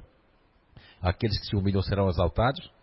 E eu não sou burro, né? E aqueles que se exaltam serão humilhados. Então, eu digo, vou levar isso como roteiro de vida. Toda hora eu vou me humilhar, vou pedir desculpa, em vez de ficar ranzinza. Então, a obsessão simples são coisas que a pessoa cria na casa espírita com o outro. Não é? Aqui a gente não tem não, com certeza, porque aqui a gente tem um conhecimento da ferramenta, da descoberta. Com certeza aqui ninguém, nós não temos aqui nem milindre. Eita, tá, eita, foi, ele bateu em mim porque eu disse uma coisa que não é verdade. Aqui nós já não temos milindre. Eu ia dizer que a gente também aqui, ah, já ia dizer outra coisa, aí vão quebrar minhas pernas aqui, não, não. Nós temos sim, sempre. Mesmo com ferramenta, conhecimento, que é uma questão, nós temos melindre, nós temos mistificação, temos tudo isso. Não, não precisa bater em mim, senão eu caio aqui. Eu vou para cá. Então, vai ter tudo isso. Agora, são as pessoas que fazem isso, David Figueiredo. E uma casa, se é uma casa dizer, disser, né? desculpe, disser, afirmar que ela está imunizada contra o vírus, ou que o vírus tem uma, uma onda, tem uma faixa mental, uma onda que você tiver naquela onda que aí o vírus não pega em você. Não, não, a onda é aqui dentro. É cuidar, é, é, nós temos no corpo físico. Tem um livro agora que é 10%, né? 10% de células. Ou seja, um livro que prova que hoje nós temos 10% de células, o resto é bactéria. Existem as bactérias boas, né? Aquelas que existem outras bactérias que não são boas, por isso que o nosso sistema imunológico. Eu tenho que cuidar dos meus pensamentos, cuidar da minha saúde e cuidar de não contaminar ninguém. Isso vai contra, não é só contra a ciência, isso vai ser contra, como Allan Kardec diz ali em A Gênese, já nas suas finalmente, que no, que no dia que a ciência mostrar alguma coisa que, que estejamos em erro, sigamos a ciência naquela parte que nós estamos errados. Okay. Em todos os tempos da humanidade. É, quem é que vai dizer isso? Hã? Então, eu ainda digo para você, pedir para essas pessoas, porque, embora eu já tenha usado essa terminologia aqui, mas eu nunca esclarecia antes, porque às vezes a gente. É tanta coisa para falar que a gente come. Mas esses últimos anos eu estou esclarecendo que o termo, a terminologia animismo, não existe no livro dos médios. O que Allan Kardec fala dentro do livro dos médios é que o próprio espírito do próprio médio pode ser dar a própria passividade a si mesmo. De uma outra forma, mas o termo animismo veio do russo, que alguns chamam de Alexandre, Alexandre Akazakov ou Alexander Akazakov, que combatendo o tal do Hahnemann, que é um alemão que veio criticar o esoterismo, o espiritismo nascente na França e tudo mais, e, e, ambos não compraram o livro de Allan Kardec, porque se tivesse estudado o livro dos médios de Allan Kardec, viria que existia, não existia esse termo, mas aí ele criou a questão do ânima, do animismo, e depois nós tivemos um autor já, depois dos anos 900 ali pouco, nós tivemos ali o, o, o que já não é no século XIX, já no século XX, no início do século XX, nós tivemos um grande estudioso, um grande cientista que trouxe, é, de fato, aí ele trouxe mais um, uma, uma, uma, grande obra, né, que é o, o Ernesto Bozano, também falando animismo e espiritismo. Então, quando as pessoas não estudam David Figueiredo, o que acontece é isso os pseudo-sábios, as pessoas que sabem de superfície, ou aquelas que se mistificam por causa do personalismo, por conta de fugir da razão, porque a razão ela é chata, muitas vezes, para quem quer fazer as coisas erradas, para quem quer mistificar. Aí você me pergunta, mas, ô Zé, e, e, qual é o motivo que a pessoa mistifica? Os espíritos mistificadores, está lá no livro dos médios. Está lá no céu e inferno também. São obras que trazem muito essas questões de, de, de mistificação, das pessoas usarem, mas para isso a janela tem que estar aberta. A porta do médium, do trabalhador, da pessoa, tem que estar o quê? Ou com interesse de ser alguém. Eu sempre digo que há muitas pessoas que se, se perdem dentro da casa espírita por dois motivos. Eu posso falar porque eu tenho moral. Se você pegar minha biografia, vai ver que eu fui uma criança que sofri muito pobreza, eu sofri muita coisa, passei fome, passei necessidade, não tenho nenhuma vergonha de dizer isso. Mas eu tive que trabalhar, ralar, e de certa forma eu fiz um, um certo sucesso na minha vida profissional. Quando a pessoa chega na casa espírita e que ela nunca fez sucesso em lugar nenhum, sempre teve nos bastidores, e ela vem na casa espírita, aquilo acende dentro dela, e aí as pessoas também são culpadas? Não. Culpado é a pessoa que quer, viu a oportunidade de ser é endeusada ou endeusado, né? Eu sempre fugi disso. Sempre fugi. E aqui todo mundo, nem precisa falar, porque todo mundo aqui sabe como é que a gente age aqui. Não existe estrelinha, nem médio principal aqui. Todo mundo é médio aqui, todo mundo é igual. Todo mundo está trabalhando em equipa, como diz os portugueses, em equipe, e aí quando a equipe está mistificando, ou a maioria, o Maria vai com as outras, David, é por falta de estudo. Mas não é só a falta de estudo, é falta de entender o que eu estudo, é falta também de algo que está vazio dentro de mim, seja no meu lado emocional, meu lado profissional, no meu lado pessoal, e eu transfiro isso para que venha com alguma coisa, porque eu me forço a dar alguma notícia ou dizer alguma coisa da pandemia, mas não existe nenhuma casa, nenhum lugar que esteja imunizado. O que existe é a nossa imunização espiritual e principalmente a imunização física, porque pessoas podem contrair esse vírus e não acontecer nada. Mas a gente pode fazer com que pessoas venham a desencarnar por falta de bom senso, de razão e de caridade, porque aí faltam as três coisas nesse sentido. Espero ter ajudado nessa resposta sobre mistificação. Infelizmente existe em todos os lugares.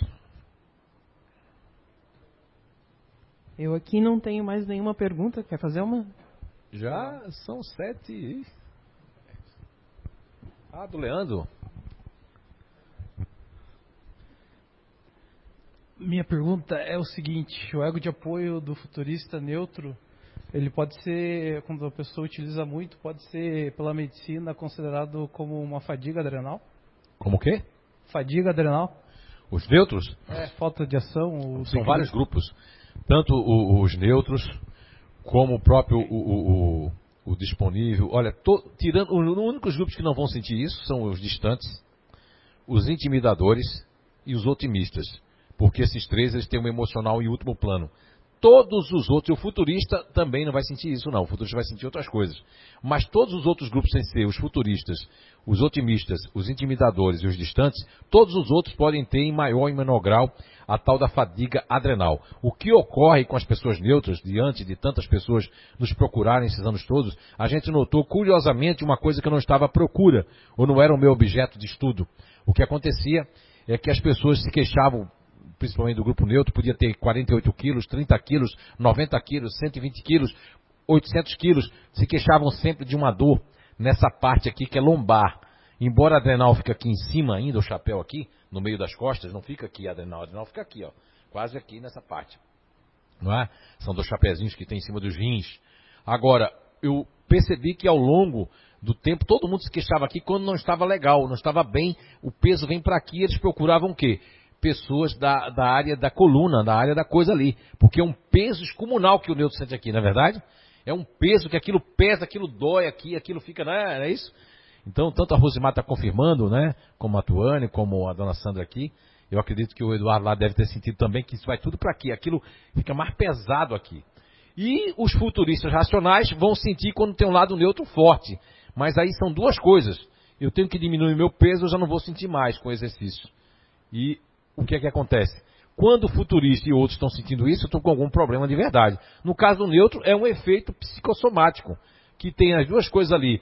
O meu canal energético está indo para ali. Se eu fizer, por isso que eu digo, nem tudo cura tudo.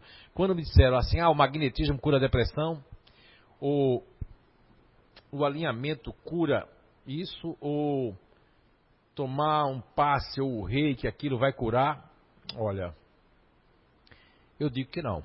Mas eu digo que sim. Meu Deus, mas é sim ou não? É sim ou não? É não sim? Sim e não. Explica? Eu vou explicar. Sim, se houver também um acompanhamento psíquico, de melhoramento, de entendimento sobre si mesmo, como tem a questão 919 do Livro dos Espíritos. Como responde a Allan Kardec, não é nem a resposta, é a pergunta de Allan Kardec que a espiritualidade responde na questão 928 de O Livro dos Espíritos.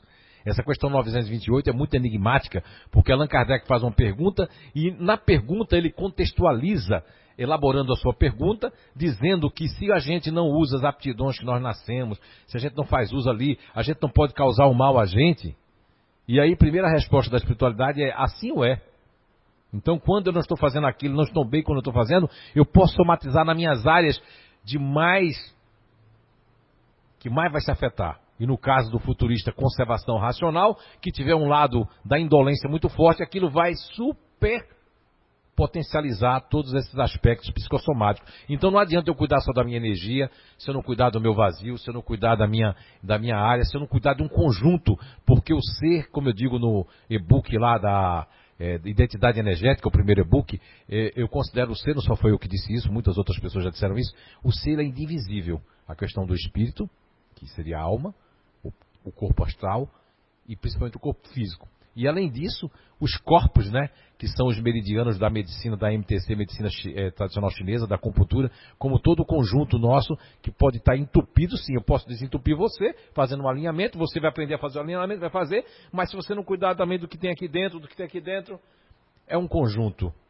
Então, a própria cura é um conjunto, né, de tudo até do alimento, porque eu posso fazer tudo isso bem, tá me espiritualizando, mas eu comendo porcaria industrializada, coisa que está me afetando a minha saúde, que não combina com o meu, o meu ser.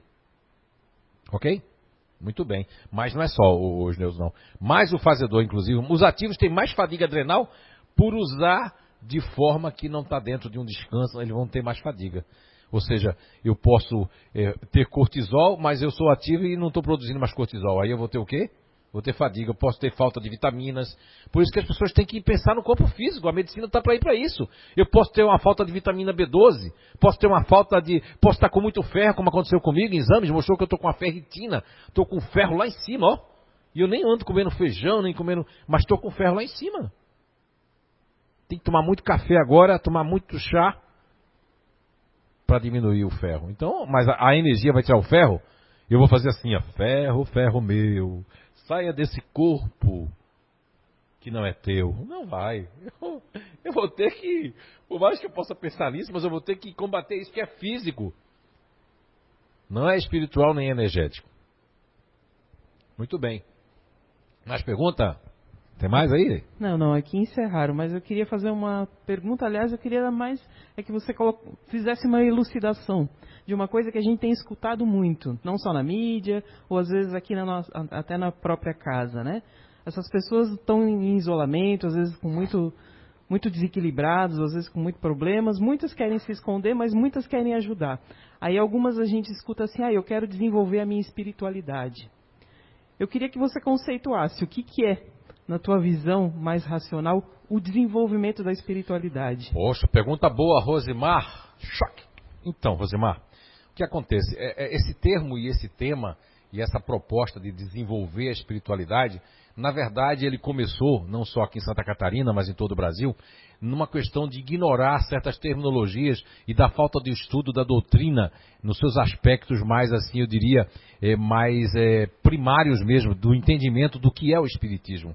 Não é? Que é um livro que pouquíssimas pessoas quando vêm, elas vêm mais conhecendo os romances, e é muito. Eu não tenho nada contra os romances. Eu acredito, sempre defendi aqui que quando jogavam pedra, se tivesse aqui um romance da Zíbia Gaspareto ou de outra pessoa, que era para tirar das nossas distâncias, foi assim que disseram que era para a gente fazer aqui no passado, né?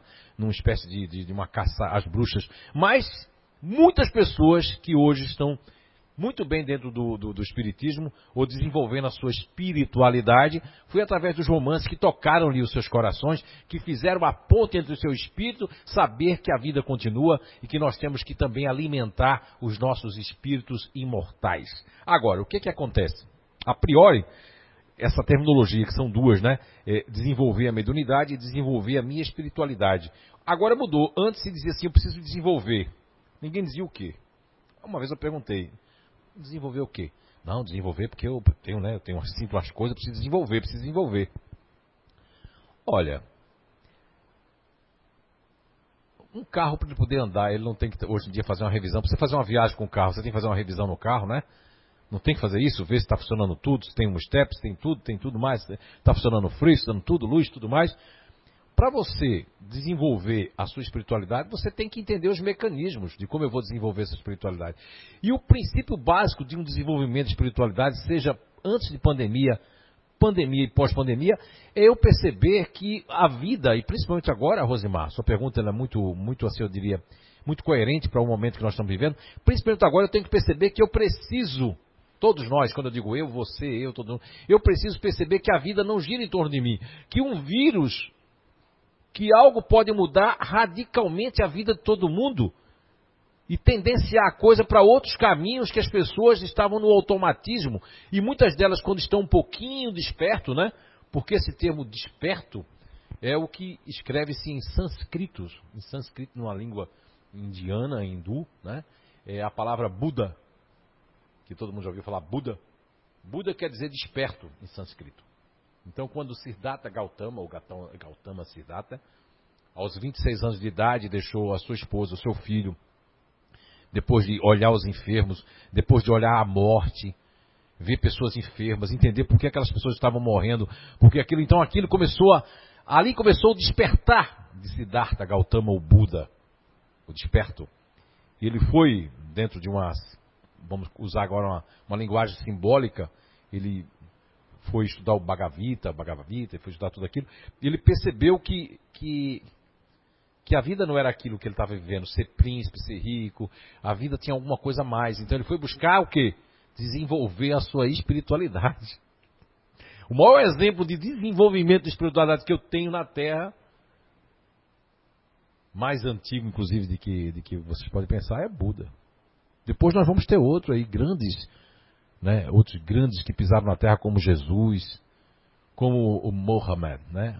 o, o Mohammed, Maomé ali que trouxe né? um profeta, né? trouxe também uma forma de se Em cada lugar, nunca, como eu disse hoje o tempo todo, nós somos desamparados. Agora, quando eu quero desenvolver a espiritualidade como motivo de dizer da boca para fora, ou dizer assim numa festa ou num lugar, eu preciso, olha Rosa, eu preciso desenvolver minha espiritualidade. Eu preciso desenvolver minha espiritualidade. Ah, eu preciso desenvolver minha espiritualidade. Mas eu ainda não estou ainda consciente. Que, ah, eu já vi pessoas condenarem Buda por ter deixado a sua mulher e o seu filho e o palácio e ter ido se martirizar, porque se você for a história toda de Buda, houve um martírio, houve fome, ele experimentou de todas as coisas que os monges das propostas de martírio para chegar à conclusão que ele não precisava ter feito nada daquilo. Então, com isso eu quero dizer que para nós nos desenvolvermos espiritualmente, nós tomamos caminhos que não vão fazer a gente crescer, se mortificar, se deixar sofrer com aquilo que as pessoas falam, porque eu sempre me coloquei abaixo das pessoas no sentido que aí é melhor para se espiritualizar. Por exemplo, se vocês três estão se divertindo, eu estou trabalhando. Eu me lembro quando as pessoas ficaram lá numa festinha no Lá Espírita Chico Xavier e eu tinha que ir lá pro, pro Hospital do Câncer. Meu, não vou negar para vocês que eu olhei assim, ó. Poxa, eu queria ficar aqui também, né? Mas nós tínhamos horário, a maior festa para mim foi estar tá lá levando aqueles gibis com o sargento da Polícia Militar Luiz Carlos, tá vendo aquelas crianças tudo raspadinha, a gente botando gibi, a gente contando as histórias, né? Para mim foi a melhor festa aquela dali. Então desenvolver a espiritualidade, Rosimar, requer primeiro de tudo nós temos que renunciar a algumas coisas que nós vamos ter apego ainda. E o maior apego que Buda fez, que é o grande exemplo que eu estou usando aqui, o maior apego dele foi a própria condição: esposa, filho, palácio, continuidade de ser príncipe. E às vezes são pequenas escolhas que nós fazemos de nós não nos doermos. Desenvolver espiritualidade quer dizer todos os dias. Ninguém está desenvolvido. Não pense vocês que nós que estamos aqui no recanto do saber CEIU, nós temos a, a espiritualidade desenvolvida. Não, estamos todos nós em pleno desenvolvimento. Até porque Hoje, no nosso primeiro bate-papo aqui com a Ana Weber, ela trouxe com muita propriedade aí as questões ali que são muito importantes, né? A questão ali é, tanto de, de 97 a 99, que traz os primeiros esclarecimentos das ordens, né? Da classificação das ordens espirituais, mas a necessidade de nós progredirmos. E depois eu trouxe para vocês hoje, eu até é muito bom ler a questão 557 até a questão 550, 557 a 559 também. Tem umas perguntas muito interessantes. O desenvolvimento espiritual, ele ocorre todos os dias da nossa vida, não dentro de uma casa espírita, mas principalmente dentro do trânsito. Quer desenvolver espiritualmente? Quanto espíritas, trabalhadores, voluntários de todas as casas espíritas do Brasil e do mundo, não são todos, eu digo quantos, né? São todos que o, a, o, grande teste, às vezes, é no trânsito. O grande teste, às vezes, é uma pessoa que está com um desenvolvimento espiritual para passar da linha. Quando você está perto de passar numa linha, É a semana de ninguém entender você, é a semana de todo mundo quebrar o pau em cima de você, é a semana de você receber porrada das pessoas. Isso quer dizer que você vai passar naquela linha. E ali, ó, eles mexem para ver, porque alguém diz assim, ó, nós temos advogados no mundo espiritual. Advogados no bom sentido do termo e da palavra, que é nossos defensores, que estão dizendo agora ele vai passar da linha. E alguém faz assim, ó, que não é que seja do mal, mas alguém fala assim, ah é? Será mesmo? Olha, eu acompanhei ele durante não sei quantas vidas, que é o nosso defensor, mas que tá, perdeu um pouco daquela aposta e diz assim, será mesmo? Ah, manda os testes então que eu quero ver. Manda o primeiro, manda o segundo, manda o terceiro. E quando você passa em todos, você passou na linha, logo depois você vai perceber. Lógico que os ativos percebem menos, os emocionais estão prestando nos outros, também vão perceber menos, mas os racionais, se brincar, eles percebem e não sabem como foi. Olha só, saiu, agora eu não estou mais com aquele zumbido. Zumbido, estás aí? Zumbido? Acho que eu procurando zumbido ainda os futuristas e neutros, de maneira geral, continuadores. Então, o desenvolvimento espiritual são pequeninas renúncias, não se comparar. Então, antes de você vir para uma casa espírita ou qualquer lugar para se desenvolver espiritualmente, uma igreja, seja onde for, através dos livros, sozinho, autodidata, através da pandemia, você tem que desenvolver primeiro a caridade.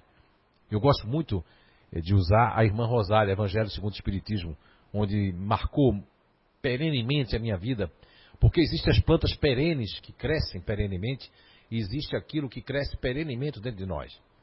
E esse recado da irmã Rosália, onde se titula, é o Espírito por irmã Rosália, Evangelho segundo o Espiritismo, onde se titula Caridade Moral e a Caridade Material, ou a Caridade Material e a Caridade Moral, nos traz um ensinamento fantástico, de que é muito fácil fazer a caridade material.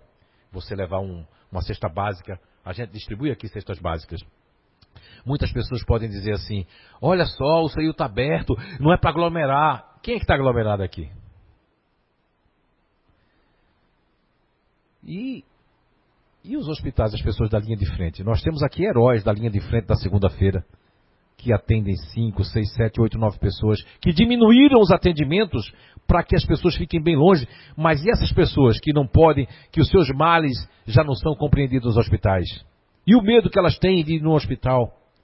Isso é caridade. E caridade é compreender esses trabalhadores da linha de frente aqui da CI, o Recanto Saber, que eu quero não só agradecer a todos eles que estão aqui ou que não estão, como bater palma para eles por estarem aqui, como os enfermeiros, os vigilantes, os coveiros, as pessoas que estão nos hospitais, as pessoas que estão dentro e fora do hospital, que estão trabalhando com as pessoas, o pessoal da CIU, das casas que não estão imunizadas, porque aqui, olha, David Figueiredo, o, o, o CIU não está imunizado do vírus, não. A gente aqui teve pessoas que pegaram os vírus, tem pessoas que a gente está se cuidando, a gente está se protegendo, mas a gente não está deixando de receber as pessoas, de fazer a caridade. Isso é desenvolvimento espiritual.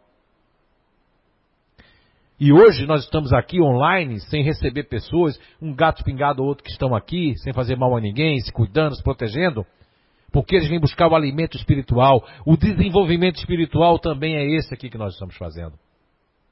Agora recomendo tanto aos trabalhadores, David Figueiredo, não se afaste porque eu sei que você está certo, mas se você se afastar, vai ser a razão que vai sair da casa, vai ser o bom senso que vai se afastar, e aí aqueles que vão ficar, seja através do melindre, da mistificação, da fofoca, é, de, de, implicância, de deixar de fazer as coisas, que isso tudo a espiritualidade fica muito triste, os nossos espíritos que partiram ficam tristes quando vê as pessoas na casa espírita fazer isso, que estão fazendo, se intitulando imunizados, se sentindo acima do que não devem ser. Isso não é desenvolvimento espiritual. Desenvolvimento espiritual é não se perder principalmente nos pilares que eu aprendi com a ciência e a doutrina espírita, que é o primeiro pilar, que a questão da filosofia e, e, do lado da ciência é da compreensão, o conhecimento e o melhoramento constante. E depois, principalmente, algo que é muito, muito difícil de buscar, que é a questão moral. Esse lado moral das leis morais, das leis que existem, que estão implementadas no universo, principalmente na Terra. E depois nós temos a lei do amor que essa é a principal delas, mas elas têm que andar juntas. O conhecimento que eu adquiro para desenvolvimento espiritual, o amor que eu digo que sinto pelo outro, mas que às vezes eu não sinto, ou às vezes sinto, às vezes eu implico, às vezes eu fico melindado, às vezes eu faço isso, às vezes eu deixo fazer uma coisa, e aí as pessoas estão indo para frente, eu vou ficando para trás, e quando eu desencarno, mas eu, poxa, não, não. Você tava, subiu para sua cabeça, você achou que era o dono da verdade, você achou isso, você achou que estava imunizado. Entende, David? E o terceiro pilar é juntar o amor, a moral e o conhecimento. Os três têm que andarem juntos. Se um deles estiver fazendo falta, ou em menor grau de uso, os outros dois vão ficar corrompidos. Então nós temos que procurar nessa tríplice, né? O entendimento que eu faço, a leitura que eu faço da doutrina espírita, do budismo, eh, do confucionismo, do próprio, eh, vamos colocar assim, de todos os conhecimentos mundiais que vieram no mundo, todas as coisas que nos trouxeram os grandes mestres, os grandes ensinadores, como Jesus Cristo de Nazaré, o Cristo cósmico, como todos eles, nos trouxeram a mensagem tríplice de conhecimento, moral e amor. Que Papai do Céu abençoe a todos nós que possamos estar nos nossos lares, nos nossos ambientes de trabalho, mas nos nossos carros. É, faltou isso, a espiritualidade está dizendo, falta falar do trânsito. Então, o melhor teste para um cristão, para um espírita, desenvolvimento espiritual que eu passo, eu já passo um dever já. É como é que você é no trânsito e você é na casa espírita. Esse é um, o trânsito. E como é que você é no trânsito com as pessoas dentro da casa espírita? Como é que você é no trânsito com as pessoas nas ocupações ou como você quer como eu queria muito naquele dia do Hospital do Câncer, está ali, naquela comemoraçãozinha que tinha no, no, no, no Lá Espírita Chico Xavier, mas eu tinha que ir para o Hospital do Câncer. E para mim a minha festa lá foi maior, porque eu estava fazendo algo beneficiando aquelas crianças e fazia aquilo com amor. E me esqueci que existia aquela festinha lá no Lá Espírita Chico Xavier. Quando os outros me contaram, ah, faltou você, mas eu estava regozijado por ter ido ao Hospital do Câncer. Então que possamos é, o desenvolvimento espiritual não está ligado a dogmas, não está ligado a nenhuma doutrina ou nenhuma ciência. Está ligada no nosso nível de consciência, de conhecimento, de moral e de amor. Ok? Então, muita paz para todos. Um enorme beijo no coração de vocês e que possamos nos cuidar, usar máscara e, mais principalmente, se afastar das notícias demais, demasiadamente de morte, de tristeza, de coisas, porque isso pode contaminar você. Há pessoas que podem ouvir, como eu posso ouvir, ouvir, ouvir, aquilo não entra em mim, porque eu sei que Papai do Céu, que a espiritualidade está protegendo, se nós nos protegermos. Então se proteja, se ame e ame as pessoas. E até o nosso próximo encontro.